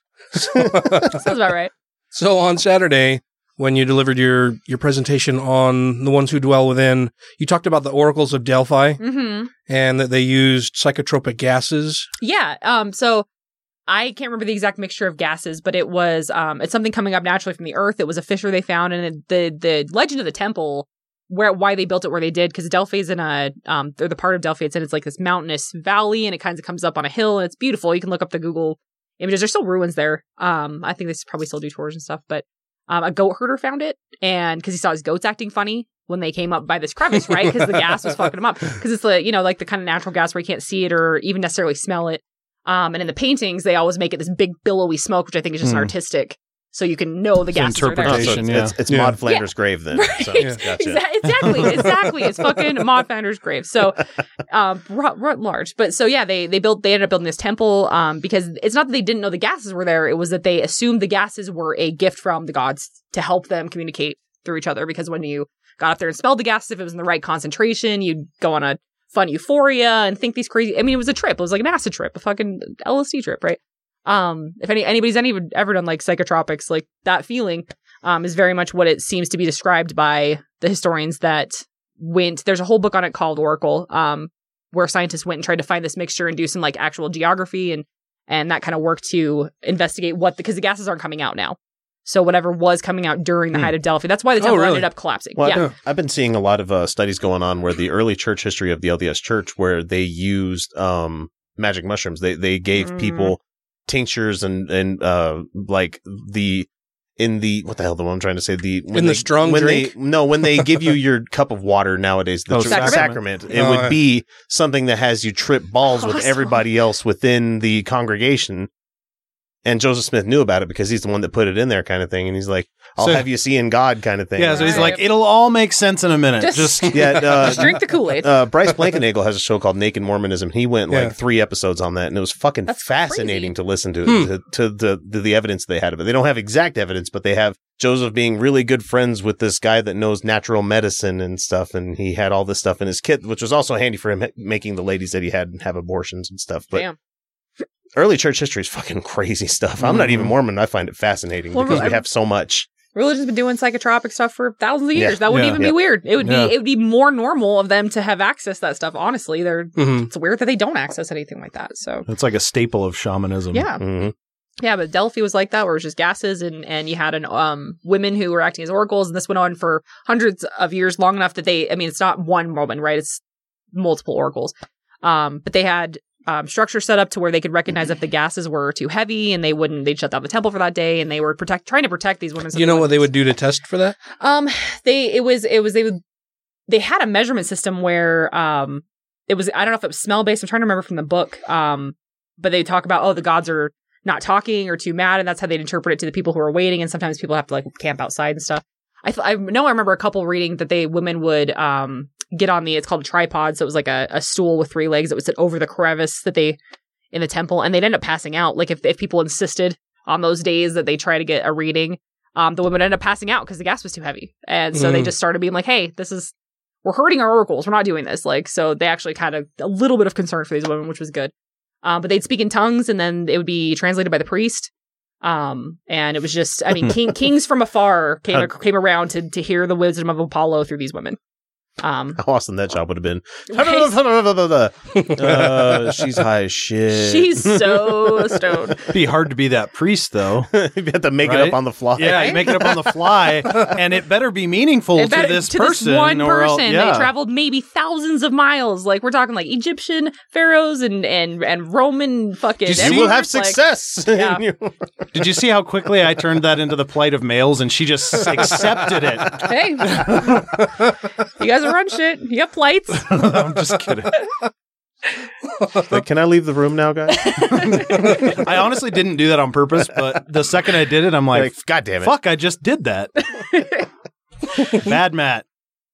Terrible. so, so your talk was titled "the the ones who dwell within." Can you give us a, a brief synopsis of the presentation? Yeah, so um, I've been interested in possession and exorcism for a long time. Um, probably one of my earliest like focuses in religious studies when I was a kid. Because you want to possess people. I do. Is I'm that a it? demon secretly. Um, it's it's hard not to be fascinated by it. Frankly, it's so it's such an extreme ritual. It's so there's so much drama to it, and especially coming at it from a Christian angle, like I was coming at it from it. It's always evil. It's always this like monstrous thing that happens. Um, also, it's it, this is kind of a weird. I don't have any like connected research. We talked about a little in the talk. Um, this idea of the more rigid your society is, um, this is where scholars are seeing more of a possession manifestation.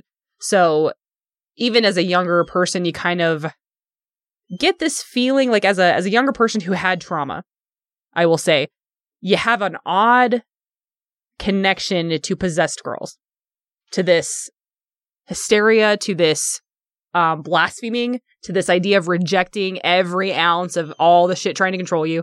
Um, exorcism, or no, no, the last exorcism, which was, I can't remember what year it came out. Um, I really liked that one. It was a found footage one. Um, and a lot of people aren't into that, but That was that was just uh, two or three years ago, right? yeah, Like it wasn't, it 2014, wasn't terribly maybe? long ago. I yeah. Yeah. but I really liked it. I thought it because it was uh um it just took a different angle to it. Um, that's the whole the thing with extras movies. If you can take a new angle, I'm all over it. Um, and this one took that new angle. But there's a point in that where the girl, um, the possessed girl, screams about how she's not in control of what happens to her. And I feel like that's a real big possession theme. Is this idea of especially a young girl watching another young girl just be totally not in control of anything she does or says and, and she's freaking everybody out and she doesn't understand what's happening. Like as a girl going through puberty and patriarchy and having to deal with like grown men catcalling you on the way home from junior high and you're 12. Yeah, like this is a this is a huge feeling you have here. Um so I got into the subject a lot and this idea that demons I think we're all, you know, that idea that demons exist, evil exists. We're kind of all attracted to that with that or at least knowing whether or not it's real. Um and as a person who is still I didn't become an, like come out as an atheist till my like mid 20s even though I kind of always had a problem with could never really latch on to God. I could never get there. And I tried so hard. You're not "Oh, grabbing him in the right spot. Just, just couldn't, just couldn't, just couldn't grab it. Um, you know, just put that fish hook out there, and he was just like, "Fuck you," and just swam off. So, Grab him by the um, just yeah, yeah. I was gonna say grab him by the cruci. Your mother sucks cocks in hell. yeah, couldn't couldn't find him. So it was. I tried all these good ways to find God, and so at the at some point it became like, you know what? I'm just gonna go look for demons because if I can find demons by that logic, then there has to be a Christian God because those two things can't. Mm-hmm. You know, if if the if the rules are set up this like this, that means I should be able to find this God like demons, which means this and this and this. So, um, just ended up doing a bunch of research on possession and and when it manifested and and people who believed in it, people who didn't, and um, what we found out or what I found out and what other scholars have found out is how possession is so it's universal and yet so particular to the society it exists in. Um, you can't have possession like you can't diagnose somebody with possession unless it exists as a concept. Um, which is why so many people in our culture in America who exhibit symptoms that you could call possession end up just getting mentally ill or um, nervous breakdown or any number of things, right? Because Mm. Americans, we don't really talk about possession like that. Some sects, some tiny little groups, right? Little did we know if we just blessed them enough, then we wouldn't have to deal with their mental right? health problems. You really. know, yeah. it's, a, it's a thing. Um, and then again, there's some cultures for whom possession is not a big deal. It's not not only not a big deal, it's not evil. It's not a thing you stop or worry about. It's just a, a natural part of life. It's a natural part of of accessing your ancestors' knowledge. Um, that that difference in how we that we have this universal experience where we seem to have all humans across space and time having this feeling of not owning themselves, this feeling of having a foreign entity take them over, or being access being able to access knowledge beyond their their scope and beyond their brain. Um, and yet we find we always find different ways to talk about it. We always find different ways to decide whether or not we like it. Um, deeply fascinating. So this talk is about all the ways, not all the ways. Uh, we're talking about possession as a concept, why America is the way it is about possession, and what that says about us. And then I we introduced a couple of specific um, religious traditions and what they do about possession, and then talked about how kind of the um, the current ideas that scholars have behind it because science hasn't figured it out. We don't have any you know, consensus on what's happening. Um, but one of the things I did find was how uh, how much more often it's correlated that we have possession um, instances when the society is rigid and when it's highly co- um, they make you conform and when there's a lot of pressure to just obey um, and how much more often possession occurs in the, under those circumstances. And to me, even though I can't really articulate why, that makes perfect sense. It makes perfect sense that you would have a freak out, Mhm. blaspheming God, freaking out your parents As a right? refusing, right? refusing to participate in everyday life things when you are emotionally repressed. And that goes double for women or trans people or anybody who's Mhm. under like the more pressure you're under from our society, the more rules you're breaking just existing, um, the the more likely you're going to need to blow off steam at some point. You're we're just human. Again, Christianity forces us to not think about all those things that make us human and forces us to deny it. And you can't. It will come out. And I think one of the ways it comes out is possession. It's not really a demon. Right. It's Are you sure? Are you sure? yeah. I'm pretty sure. I'm pretty. I have, dude. As much as I've tried to like call these guys out, you'd think they would have fucking noticed me by now and Yeah. been like, "Hey, this, she's right here." She's because that's the weird thing about what was the um, name of that? Oh, go ahead. um, the that's the other weird thing about possession in Christianity is they still have this element of, of um consent. Like a demon can't come into you unless you consent to it, Mm. and so it, it it's this weird victim blaming thing. Because even though you're Right. acknowledging that the demons the demon's more powerful than you, and its job, its whole existence is to fuck with you and corrupt you and mess with God and do what it's doing, somehow it couldn't have done it without your permission. Um, reminds me of like a vampire myth, right? You Hmm. can't; it has to be invited in. Um, Well, yeah, like like in The yeah three Exorcist, Regan Right. was playing with Playing the with the Ouija, Ouija board. board, yep. Um, But that's interesting. That though, gave it because- tacit approval, Mm-hmm. or yeah, But but that also creates a problem for them because then they're saying, at least in that situation, that the demons are more respectful and more humane than their Yeah. priests. Fucking A. Because they're Fucking getting A. consent. I didn't say it. They did, and you did. But that's yeah. The demons have to get Satan. dissents because again, Mhm. the demons have rules they have to abide by that God set up, and blah blah blah. So they Mhm. can't do this without your permission. So if you just resist them, blah blah blah, and if you haven't, and you're possessed, it's kind of half your fault. We'll go the, through the exorcism stuff, but it is a it is a social shame. Well, and it's and it's Right. kind of God's fault too, right? Because Yeah. he created everything. I feel like it's and God's then he- fault, but and then he created all of these rules. Like he didn't make the rule like no demons. right. Right. That should have been And- the rule, frankly. And, and in fact, he created humans to start off as cursed. Right? That's yeah. We started that, cursed. That has to be the case. Yet in this case, they have to turn it around and say, no, no, default is that you have God with you and you have to invite the demon or else they can't get past your godliness. We don't have godliness. Yeah. Well, in this case we do because they have to, we have to still blame you for it. So, Mhm. so in this case, you do have the godliness and you have to let that down and invite the demon in.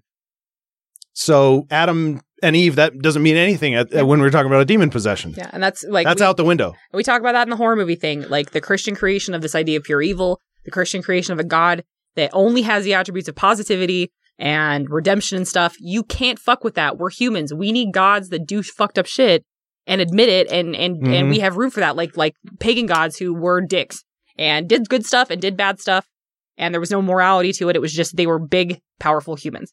But this God is a perfect God and we don't have perfection. So naturally that that I mean that question of like why did God create Satan at all? It's like because there was nowhere else for all of the shit that God isn't to Mhm. go. Right. Mhm. And you and and God really is a creation of people. And when you create something like that philosophically and theologically, you have automatically begged the opposite. Well, yeah, you've, some- you've, that- boxed that your- shit has to you've boxed yourself Yeah. into a What position you where gonna you do? have to you Mhm. have to create an explanation for Mhm. all of this other horrible shit. Right, and that's why all the shit Right. falls apart so easily. That's why the way we, we're Right. cursed, but we have to let him in, but we don't. But God's Yep. more powerful. Then why is Satan here? Then why are we Mhm. worried about him at all if he's if he's going to lose in the end? And the whole idea isn't there like a I can't remember if it's a is it is it biblical that it comes from where um like we're gonna let Satan out and then he's gonna reign for a second and then God's gonna beat him again. Like what the fuck are we doing? Why are we doing that? What who's letting him out Yeah. of this and why? Like he gets one last chance to tempt people in the afterlife. Like okay, why? What the fuck? Like that doesn't even make a good story. This is stupid. What is what is the point of this? So, but again, if you if you draw yourself in such a narrow circle where you can't account for the full human experience, this is what happens. You have to you have to answer those Right. questions flat out. Right, because even as irrational as the true believers can be, they still won't accept that this world is perfectly good. even they can see that's not going to fly. So you you have to compensate for the, or at least or account for the the negative stuff that Yeah. goes on. Where you get the lame passive, like, well, God has a plan. Like, I don't know why bad stuff happened. I don't know why this hurricane's happening and Mhm. why Trump's not helping anybody. God has a plan. Or- like, really? We have free will. Great. Great. That's That's that's a common that's a common answer to that. Yeah. Yeah, right. right. Well, then what's the point of God?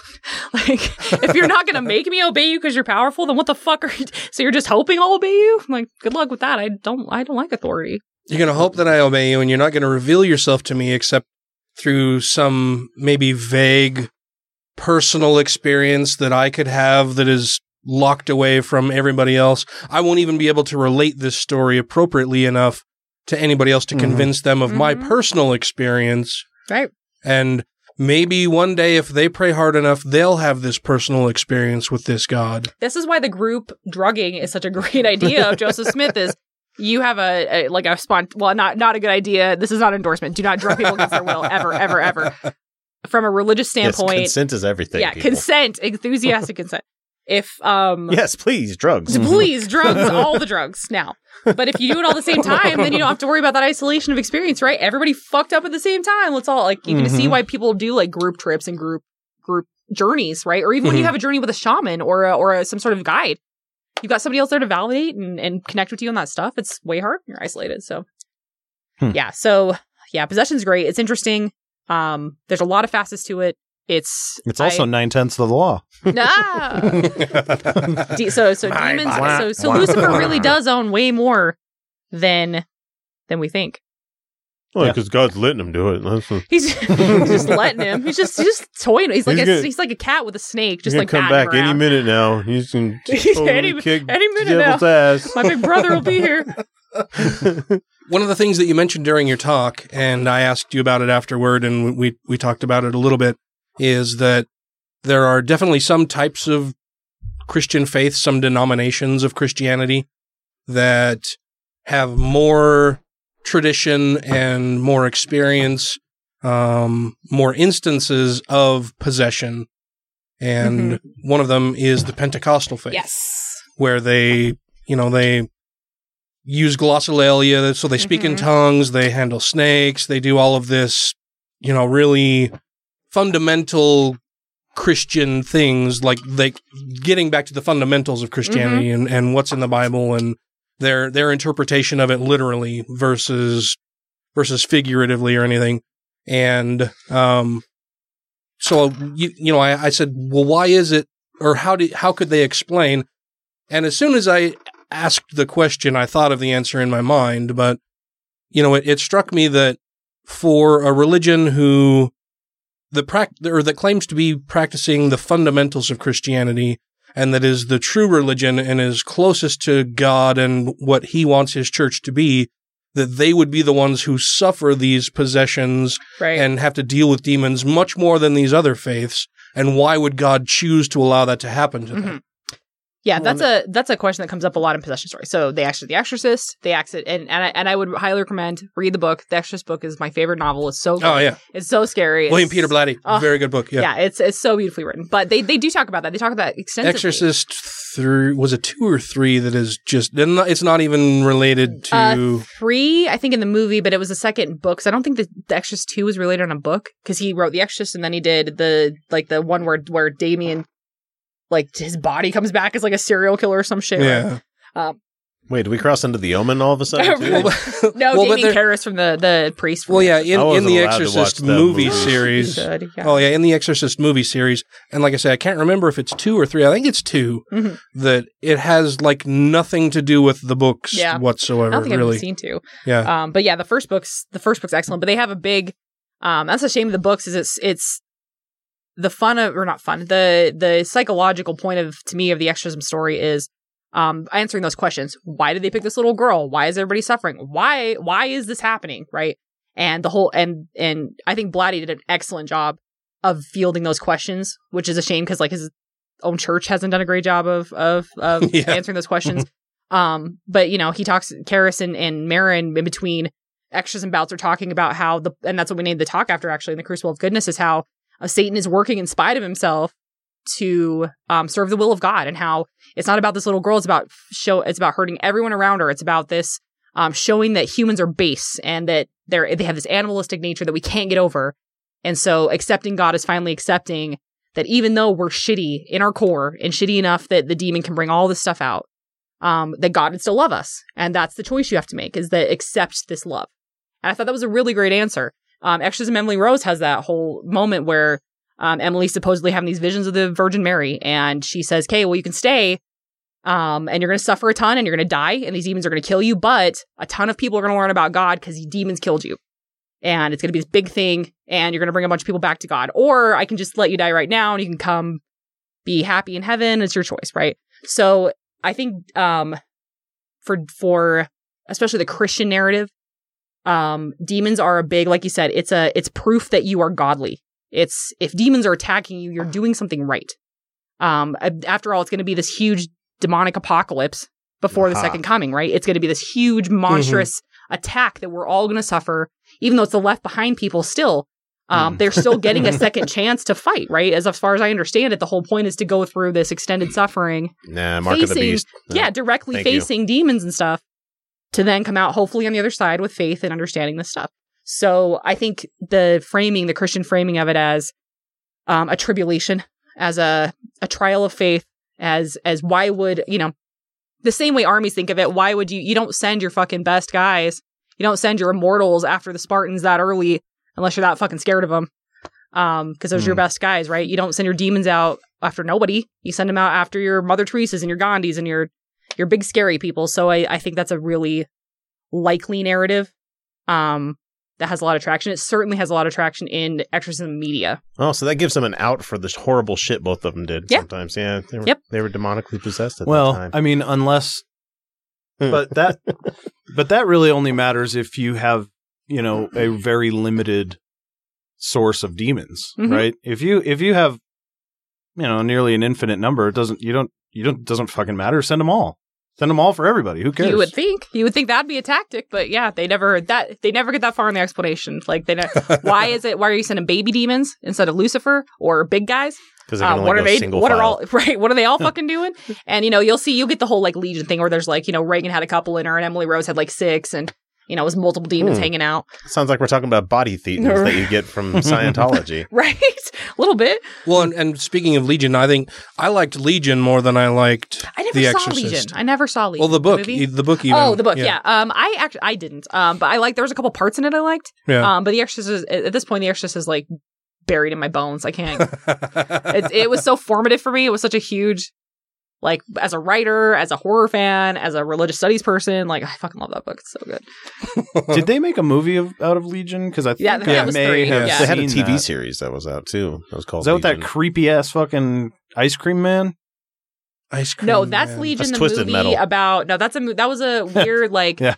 Semi-action horror about an, a different apocalypse where like Michael rebelled. Yeah, yeah, yeah. Oh, Some yeah, shit. yeah, yeah. Which I I didn't I only saw bits and pieces. I didn't watch it because I'm real man. I'm picky on my fucking. That's not the one with Denzel Denzel Washington, is it? That's I don't uh, think so. don't think so. I think it was more B. Oh, Paul Bettany's in it. He's like one of the fucking angels. Yeah. He's like Michael or Yeah. somebody. Yeah. Vision. What? Vi- I know he betrayed us. um, I had another question here. Sorry, Matt. That's one of them comic book movies. Have you seen non non comic book movies? None. No, Oh, no, I have- Matt doesn't it's like the, comic it's the book voice of. Tony Stark's computer for the first handful of movies too. So. Is that what you wanted me to do? No. Well, I just figured maybe you've seen Iron Man at least. Mm, well, maybe the fir- maybe is there one oh dude, I'm so glad you fucking reminded me. I'm gonna do it. I saw Oh, yeah. Go ahead. what I know no. you have something else. I know. No, I no. know. You go ahead. Sorry, I'm good Curious now what that was about. well, you said you had a thing. oh, this Is this the thing? No, no, no. Oh, okay. But I happened to I happened to catch a commercial for Ragnarok. Yeah. Oh, yeah? Yeah, Can't wait. Thor so hot. and he goes, he goes, we could be the Revengers, and she's like, the Revengers. Well, we don't have to have a name. Are you fucking serious? how many how many millions of movies are there and they can't even hmm. get one semi washed up comic to help them in the writing? That's the best they could and they put that in the trailer. Well, a lot of the scenes were improv. I did not Oh, expect this good. level Well, of rage about the, Thor. the the director of the movie is also a comedic like director. He did. Oh uh, yeah, I believe that. I, I've heard nothing but good. But I'm still gonna watch the shit out of I'm it. gonna watch it like three times. I don't care. And Black Panther's coming. Well, I, yeah, yeah, yeah, I mean, you don't need permission from me. I'm just, I'm just saying He's very mad. uh, that's just unbelievable, unbelievable. They put that. Well, n- not only did it make the movie, they used that in the trailer. Like, oh god, this Well, is gonna kill. the thing. This is so awesome. We, We- got to use a part of that. It was hilarious. We got to put that in the. It's a problem I've had with American media for a long time. You can't sell shit unless you make it funny. Unless you try try to I make think it you're- funny. I was gonna say, I think you're missing my point. Because one of my favorite video games of all time, one of my favorite video games of all time is Metal Gear Solid. Great spy action kind of, you know, uh, infiltration kind of game. Mhm. The American trailer for it is some dumbass like playing around in a wading pool kind of thing. And it's like, oh, I'm going to act like I'm a soldier. It's like, God damn it. Can we like take anything seriously as a fucking nation sometimes? No. Hmm. The wrong things. No. So yeah, there's there's that. Hey, this is Taylor Grin from grinandbearint.com, where we do news, analysis, and commentary, and you're listening to Godless Revolution. David Hume's logic on this, I think, is quite irrefutable. He says, What is more likely? That the laws of nature have been suspended in your favor and in a way that you approve, or that you've made a mistake? Thank you to everybody who has rated the show on iTunes and Stitcher and are following us on YouTube, Twitter, and Facebook. And to all our Patreon patrons, you make the show possible. Well, you said you had a thing. Do you want to do your thing now, or do you want to do your thing in the Patreon portion? Um, I'll probably do it. I should probably do it before Patreon, but we don't. Okay. Have, we don't have to cut ti her time at all. Okay. Yeah. So what did you have, Dan? You, Yeah. you well, had- well, I had a. I... Okay, so yeah, just keep all going. right Just then. keep going. longer show. longer show. So when it comes to possession, it, it seems that so much within religion is about control or losing control or controlling others. Um, and like you said, it's, it's when you, when you repress something for so long and you tell people that they can't do something for so long, particularly women who seem to be the, the largest target of possession in both books Mhm. and movie and everything else. It seems very likely that they would be the ones to be possessed, quote unquote. Do you think that a lot of the women who in real life who who are exorcised of their demons because they their family or whoever thinks they're possessed do you think it's a, a mental illness with with these women who that this is happening to or that they really believe that they are possessed i mean because we know that that there are real life examples mm-hmm. of of people who claim that someone was possessed right. Right. and so are these women willing participants in this grand facade of this battle between good and evil or is it strictly a mental health issue are they just experiencing some release they're they're allowing themselves to lose control and then being brought back to to the right side on, on God's side you know what what are their motivations or why would why why and how does this happen to regular human beings Right. Uh, again, I think it's a multiple. I think it's it's going to stretch across that that spectrum. So you're going to have people who I, I think about this way. So if you're a young woman, you're raised in a strict Christian society, however you want to define that. Um, you've got a lot of lessons on how you can act, how you can dress, how you can behave around anybody. Um, what, how many times you're supposed to be praying, whatever your specific, uh, specific religions, relig- religious rituals are, your expectations. Um, and then you have all this additional pressure as a woman, like cover your shoulders, cover your body because you are in control of men's um urges, right? Um you're getting lessons about Mhm. your expectations um especially if you're younger going through puberty, you've got all those hormone stresses. Um social stress, like I don't know how it was for everybody else, junior high sucked, so you're looking at that I that era. hated junior right, high. That's That was the worst, worst. time. Yeah. So um kids are just here. kids are just fucking wolves at that stage, right? Mhm. Um so you've got all of this social pressure and if you were dealing with anything abnormal, even just normal, even not even abnormal, if you were just dealing with normal ass human emotions about sexuality, um, about maybe maybe you're gay, maybe you're bi, maybe you're asexual, maybe you're trans, Um, maybe you don't understand why your culture doesn't interact with the black family three doors down. Maybe you got, you're just notice, you're starting to notice the world in different ways. If you don't have any mechanisms for these ugly ass feelings you're getting, if you don't have any um, theological framework or or philosophical framework to explain this, except the devil, if you're not feeling happy all the time, which again, women get different social pressures. So if you're not feeling nurturing, happy, comforting, um, emotive, right? Like, um, I've been called cold. I've been called shitty things for just not having these really extreme versions of femininity, Mm-hmm. um, which I don't think are all that particularly normal. I think some women are just that, but I also think a lot of it's just social pressure. So you've got all these things working against you. Maybe you have very little outlet or anybody to talk to about normal urges you're having or normal things. Um, I could easily see a young woman interpreting that stuff as the devil working within her. And that Mhm. making you more and more panicked. And that eventually you just lose your shit. Um, Well, it seems like there would be a, you know, they get to a point where they would realize that they can't, that they're not allowed to set for themselves what they can control. Right? Right. They're they're not in Oh, control of the so things easy. that they can do. Yeah. Mm-hmm. The, it's everybody else controlling them, and so I imagine that that for some people it would be this sense of all right, fuck it. If I can't control anything, then I'm not controlling anything, and you mm-hmm. all are going to deal with the fucking mm-hmm. consequences. Oh, and pr- maybe mm. you have seen exorcism or heard about it in your community. Maybe you have heard about women in your community who have gone through this thing and you've heard about the, ha- the behavior and you've seen the community response. You've seen that all the people who are neglecting your needs are going to come rushing to you because now they think you're fucking possessed. And they weren't listening to you when you were just a young Mhm. girl who's troubled about patriarchy or having a hard time with her first period or any number of things. Or maybe she's feeling sexually harassed, but your community doesn't recognize what she's going through as harassment or abuse. Um, but you know what they do recognize when you think you're fucking possessed or when you're when you start blaspheming God, when you start saying those kinds of things, everybody starts paying attention. When you start disobeying as a woman, when you start demanding your space as a woman, everybody pays attention. If you Mhm. look at like um insane asylum records from like especially the Victorian era, watch how many how many women were put away and look at the things they were. Like they'll put the reason why they were put away and it's ridiculous stuff.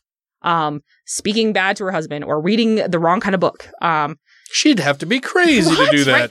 Sanity's a like the root of hysteria. is- Right. and sanity sanity is a social construct. Like sanity is a so is a Mhm. mechanism of social control. There's no objective definition of sanity. That's why we keep putting out different versions of the DSM. That's why they keep changing. That's why we're constantly as we learn stuff about the brain and the human reaction having to update our definitions of what's crazy. Gay people were crazy Mhm. what 30 years ago if that. Trans Mhm. people I'm Trans pretty sure are still in the DSM as a mental disorder, Mhm. right? Ben Shapiro spouts that shit all the fucking time. Yep. So and atheists have been at Yep. least at some point, and- Absolutely. and Christians never have. So it's obviously totally off. Right. It's a it's a it's not an objective measurement. It's No. a it's but yet, a if they drop to their knees and they talk to something that's not there, Right, that's that's completely sanity. sane. Yeah, if it's you- listed under delusion, but if it's religious, it's an exception. Right. To, So- to delusional. Right. So these so if you're a person who lives in a religious community and you recognize that nobody's going to come help you if you have regular symptoms or depression or problems, but they will help you if you are exhibiting these crazy kickbacks of your social norms. Um, whether or not you're conscious of making that decision, because I don't believe that every possession victim is conscious of what they're doing. Um, I can see that, that that's that's a path of least resistance, man. If you need help and you need people to pay attention to your pain, why wouldn't you take that way out? It's the only Start one they've given you. screaming right? and- Start yeah. screaming about how much you hate God. Why Yeah. wouldn't you? He's the one who put you in this religious family and this and all of these situations you couldn't control. Who else are you going to get mad at? Mhm. Um, and and look how and especially if you can, even though there's a, a concept of consent to possession and demon possession, um, look how fast that all of that freak out can be blamed on a demon. And once it's out of you and you feel better, and everybody's maybe paying attention to you more and getting your needs served, there there there's going to be some social scene with coming with that comes with you having been possessed, uh, depending on your community.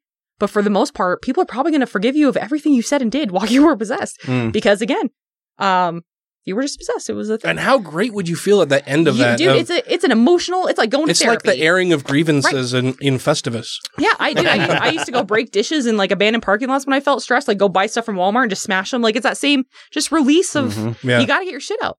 Um, so I I think are there people that really believe they're possessed? Yes. Are there people who see it as an opportunity to manip- manipulate? Yes. Are there people who don't understand any of that and still somehow find themselves with those feelings and actions as if they were manipulating? Totally, because I I don't think especially young kids and young girls are fully aware of all of the young girls especially we're taught to fucking bury our instincts We Mhm. are taught from a really early age that we can't trust ourselves.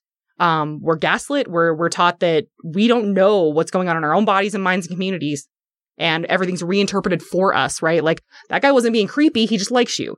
He he wasn't following you home, and be, he was just it was just a compliment. Like oh, he hits you because he likes right, you. Right, Yeah. exactly. How Yeah. how early are Mhm. we Fuck taught that. that we can't trust, we can't decide for ourselves when something's harmful, Right. um, or Hmm. when we don't want to go through a thing. We don't have that choice, right? It's just boys just do that or whatever. So Boys will be um, boys. Exactly. Ugh, nope. So this idea, I, I I think there's a lot of different ways you can end up a possession, and I but I really think they all have to do with emotional release in our culture. Like I'm sure they have a lot of emotional release in like um, Haitian voodoo, um, but it, it's probably a different emotional release where it's more community and bonding. Because again, it's not a bad thing to them. They're not trying to fix your possession. It's a they have a feast and a dance, and they learn from their ancestors, and they pass on wisdom to each other, and it's a totally different experience. Um, but our culture And they have priestesses. Right. They have women can have Mm-hmm. control in voodoo. Women can have can be the spiritual guides that that deal with this.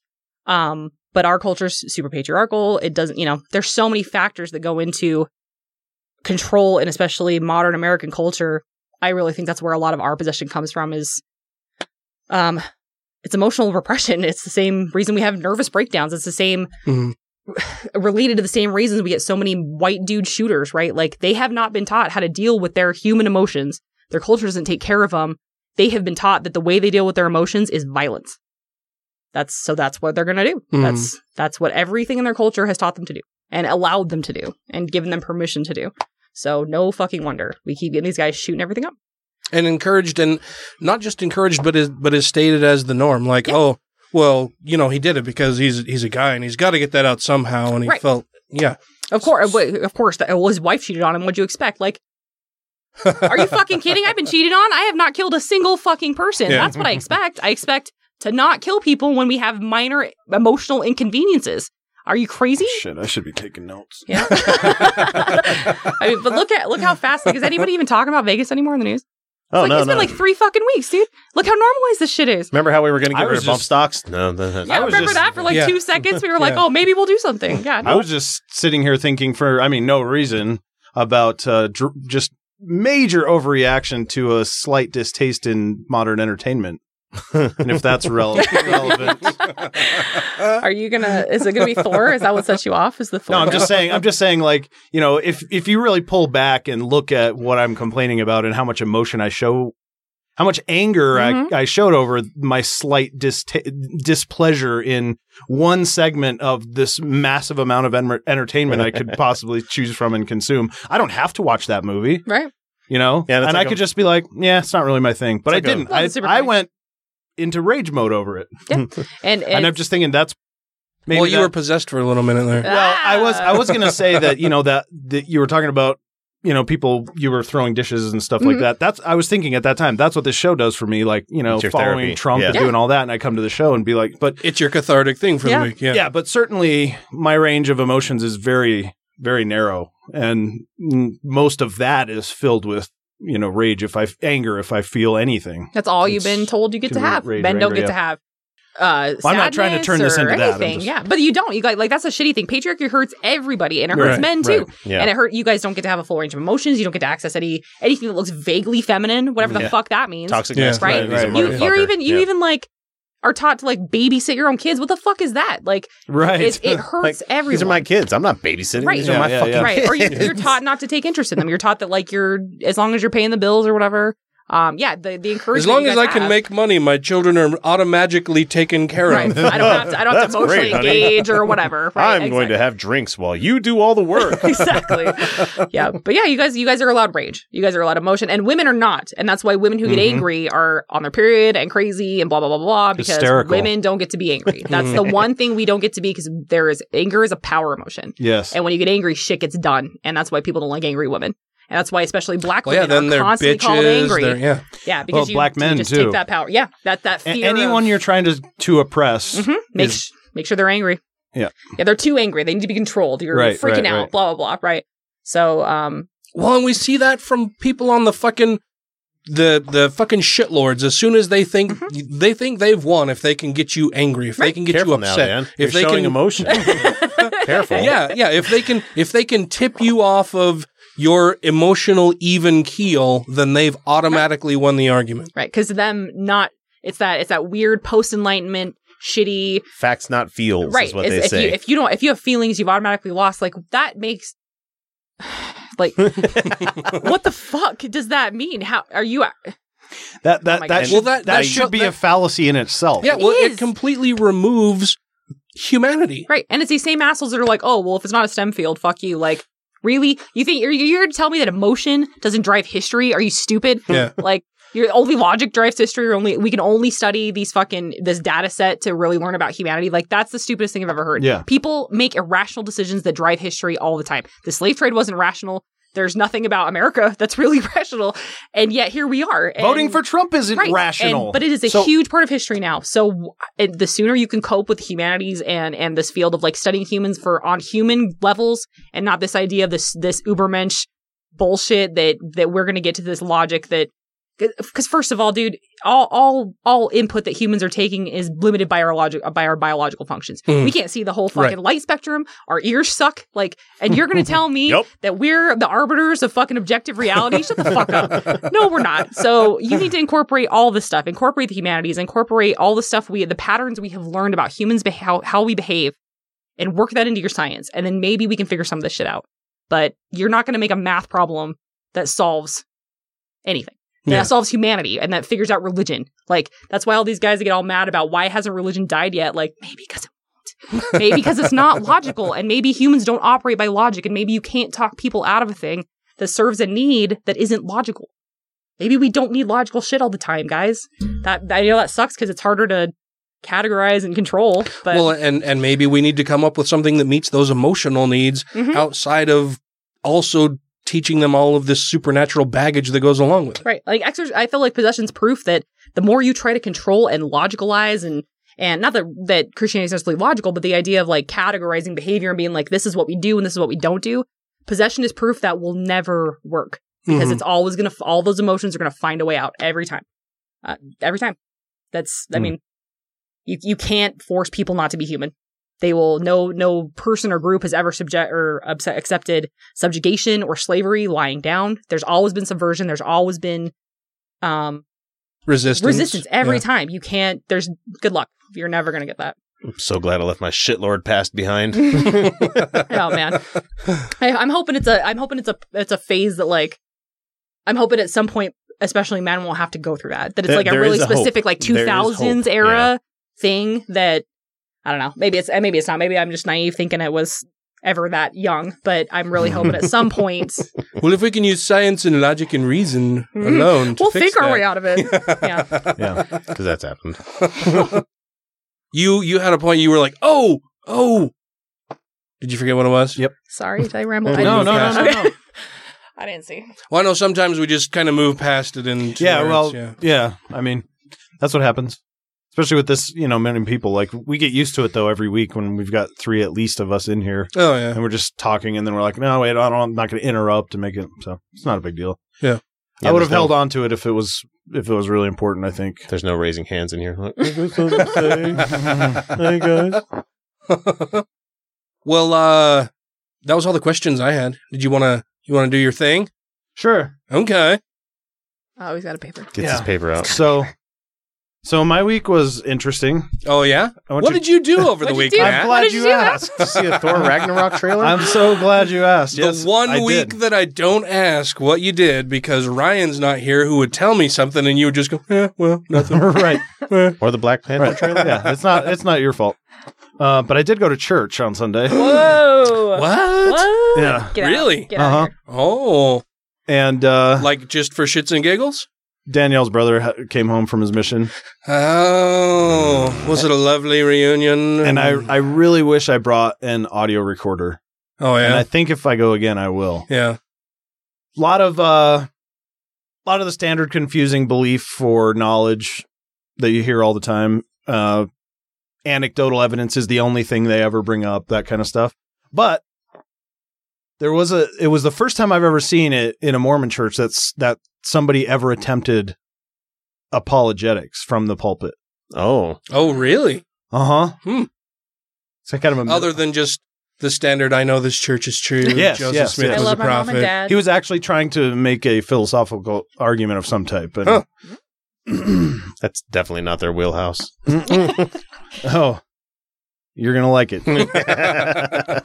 um, I actually want to do a little bit of a game with it. I want I want to see if you guys can guess his point, but I'll tell I'll I'll tell you Okay. everything leading up to where he gets. Okay. Uh, this is basically what he said. This was his basic argument, and of course, this is sort of paraphrasing or just grabbing what I can kind of remember. But um, he started by saying that we all have faith in something, pretty common. Uh, and then uh, Hang on, let me get all David Smalley. What do you mean by faith? Mhm. No, I'm just Right. kidding, sorry. Even by something. uh, and he says scientists tell me that Earth at the equator moves at the speed of roughly a thousand miles an hour. Um, that the Earth's moving around the sun at about sixty-seven thousand miles an hour. And the other day, I sat outside and pondered these things and realized there must be a God because. What do you think? Otherwise, we'd all Flying fly off off the planet because I don't know what gravity is. He's he's got one of his fingers on the top of each of our heads, holding us here on the planet. Not quite. Aw. Hmm. What do you think? The- uh, That's what I was going to go for because I, I- I see the, the model of the solar system as it's constantly rocketing through the galaxy and then everything's spinning around it. So nothing's like a complete elliptical orbit as it looks We'd be like. where crashing it's into careening and it's stuff. just Corkscrewing Like, yeah, and, yeah, yeah. yeah, yeah. wandering off into space. And so all these all these folks that love their sci-fi with time travel, I'm like, you better hope there's time and space travel when you go Yeah, to that fucking yeah, time yeah, machine. yeah. Otherwise, you're going to be in the middle of fucking space when you come out on the Yeah. other end. Right. I went back to the 50s. in the in the, In the middle of nothing. space. Um, he thinks there must be a God because this is what he said. Not a single hair was out of place. oh, for fuck's No wind What? at all. What? Wait. No wind. Where? wh- On the no wind. Where? equator? Or in his house? Despite moving at those speeds. Does he not understand how speeds work when there's no he atmosphere? also doesn't understand how vacuums work. I was Well, going to but- say. Well, but um, And does he not know that wind, like wind on Earth, is a thing? Yeah, he does, but he's saying he's saying he thinks we should be experiencing at least sixty-seven thousand mile an hour winds Oh because we're Strip the hurdling through space. He's like, I So, heard, I heard a number, and then I decided what we should be doing, and then we're not doing that. So God, therefore, God, God is stopping the wind. Apparently, Ah. I, I, I honestly was sitting there in the pew going, "Are you fucking stupid?" And I was, I was sitting next to my sixteen-year-old who was Mouth agape, just uh Danielle just started laughing, and and Brandon was sitting next to me on his phone. He looked up and he's like, Did he just say that? that's all. I think I would have had a really hard time not making an audibly Stand yell, loud guffaw. "Yeah, Wrong. No, you're Yeah. incorrect, sir. yeah." I mean, not that's not. I don't really do that, but but yeah, I was just like, I was just I, I the whole time. That's what I was doing. I couldn't really make words. I'm just like, that is. What, what, I laugh at anything. and I, I was would have asking. I I was been like, giggling my ass I was like, do you know what he's talking? Do you what? Do you know what is this? Do you know what his point is? Do you know what he's trying to? s-" And I'm like, I'm fucking talking to that guy. I'm gonna go talk to that guy. Oh, and, and Brandon and Daniel Danielle it. were like, I have to talk to him. That's fucking. this must be cleared up. They're like the reason we have wind is because the Earth is spinning, but you know if the the whole everything else moving, it's moving through a bunch of nothing, guys. There's, Have Yeah. you You heard of the term space. atmosphere, sir? it ends at a certain point. It reminds me when Bill O'Reilly was like, "Oh, the tides come Tide in, the tides tide goes out." out. You're like, "What the You- fuck you are you can't talking explain that. about? You can't explain that." I love that Dave Silverman has his own kill meme yourself. face. Like, uh, But really? Maybe Fuck you you just can't explain that, Mr. Bill O'Reilly. Like we've been explaining that for a while. That's not even the most weird. Like there's weird shit on the planet that if you really wanted to point to Mm-hmm. to be like God, you could be like, all right, you got me. That's that's weird. I got nothing for that. But wind and tides and like gravity aren't those like, oh. things. like to say that, like you've got to be so fucking ignorant of so much of the world around you to say that Yeah. you can't explain the tides. Well, the Yes. shame is like those are good questions. Like the dude, the equator question and the why isn't the wind thing. Okay, solid question. You haven't been taught the physics of astronomy and our planet. Cool, let's teach you. But that you automatically make this leap to tell the story about how that proves God. Like Therefore that's, God, To yeah. me, well, like, and to and to say that, so like, like I'm not even gonna try to find an answer myself. right, It just must be God. I'm just I'm just gonna say, well, this clearly is the answer Isn't because this that's what I thought in my head. I'm not gonna do I need any the further story to tell research it this thing. or investigation. I just know it's got to be God. That's what I was. that's what I was telling to Brandon when we were leaving there. I'm like, he's like, just don't even. You don't even need to. And I'm like, no, but I do because this is fucking. This is dishonest. he knows he's going to be talking to a group of people. He didn't bother to check, and the way he's talking about it is like he's a fucking expert, and he's gonna and he's gonna eschew the science like a fucking astrophysicist hasn't thought of that. they haven't thought of this problem. Yeah, yeah. Nobody else on the face of the planet has ever had this I'm realization. yeah, Neil, Neil deGrasse Tyson has he knows we're moving through space at sixty seven thousand miles an hour, and he's never wondered why it doesn't blow on his face. Mm-hmm. never crossed his mind, you know that. Oh, so we're we all have equal faith. Great job, you really sold that. All those poor children are listening to him to be like, oh, it I must know. be. And then I don't, I don't think I don't think they had any idea what he was talking about. Good, Well, they didn't want to be there. Were just you, like were you looking around? didn't there. sucks. Were you looking around the room like, is anybody else buying this bullshit? Yeah, Like- kind of. Yeah. I mean, they're doing the normal things like, you know, whispering at each other and kind of like, you know, heads down in their kids. phones and, you know, taking care of stuff. Like and not really paying attention to what he's no, saying. No, no. And Dude, he's up there with the most boring services. Oh, ever. I yeah. don't blame them. They really are dull. And he's just up there leaning with one elbow on the podium, you know, like he's cool and knows exactly. I'm just like, Let me tell you kids about a cool thing called the wind. You ever heard of it? Let me rap with you a second. Caused by God damn. God. no, stopped by God. right. Because it should be 67,000 miles an hour. So did you did you talk to him? No, I didn't. Ah. He's he stayed up and and lingered up at the up behind the podium for a while. Well, I don't get to stand up for for that Well, he's often. got to stay in his position of power as long as possible. Get on that dais, dude. Don't Yeah. come down. Yep. Yeah. Yep. Gross. That sucks. I was like, and I'm sorry you had to go to a thing Oh, like and all that. their hymns are just dirges. They're just How they so are. They're sad. so like, like, that was the thing I took away as a kid. We're like, man, I liked going to mass because at least it had you had the big fucking cathedral and weird and and the and the standing and kneeling and the Latin and it was all very dramatic. Oh, yeah, But, man, yeah. I meant that Mormon stuff is just like you might as well just die. You might as The well Catholic calisthenics, the stand, kneel, sit, Right. kneel, well, I had stand. Yeah. I had Baptist music, so it was a lot of like See, Jesus I loves like the little children. You know, you Or had you all get like the, the Baptist choirs going. Yeah. Or even Mhm. Pentecostals are crazy. Their Yep. revivals are crazy and awesome.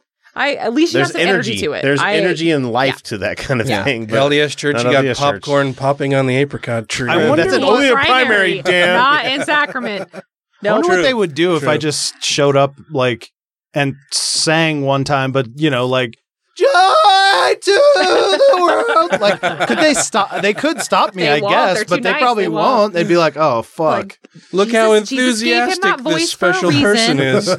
He's very special. He's Look just how much he loves God. He's also, possessed. also, I don't know He's if you know this, possessed. but he doesn't believe in wind. So he's, he's one of that's that's brother Mitchell. He's he, he's not a believer.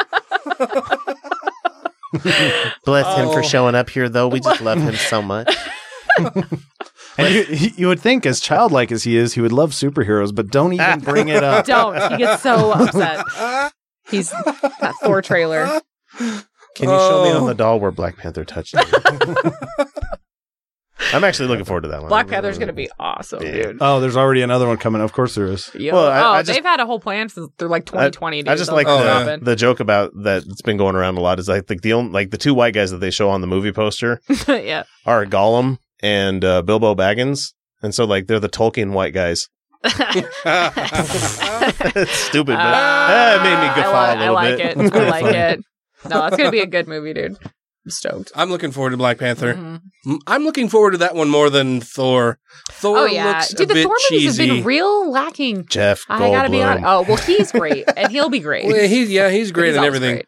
Like it's insane. he's great in the Jurassic Park that he was in. That was kind of Yeah. a turd, but Portlandia, uh, even his little spot Yeah. in there, I love him. He's Yeah. so Tim and Eric.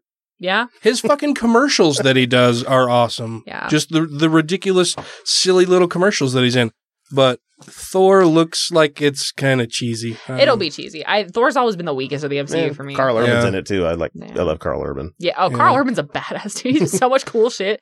Oh man, what a cool guy.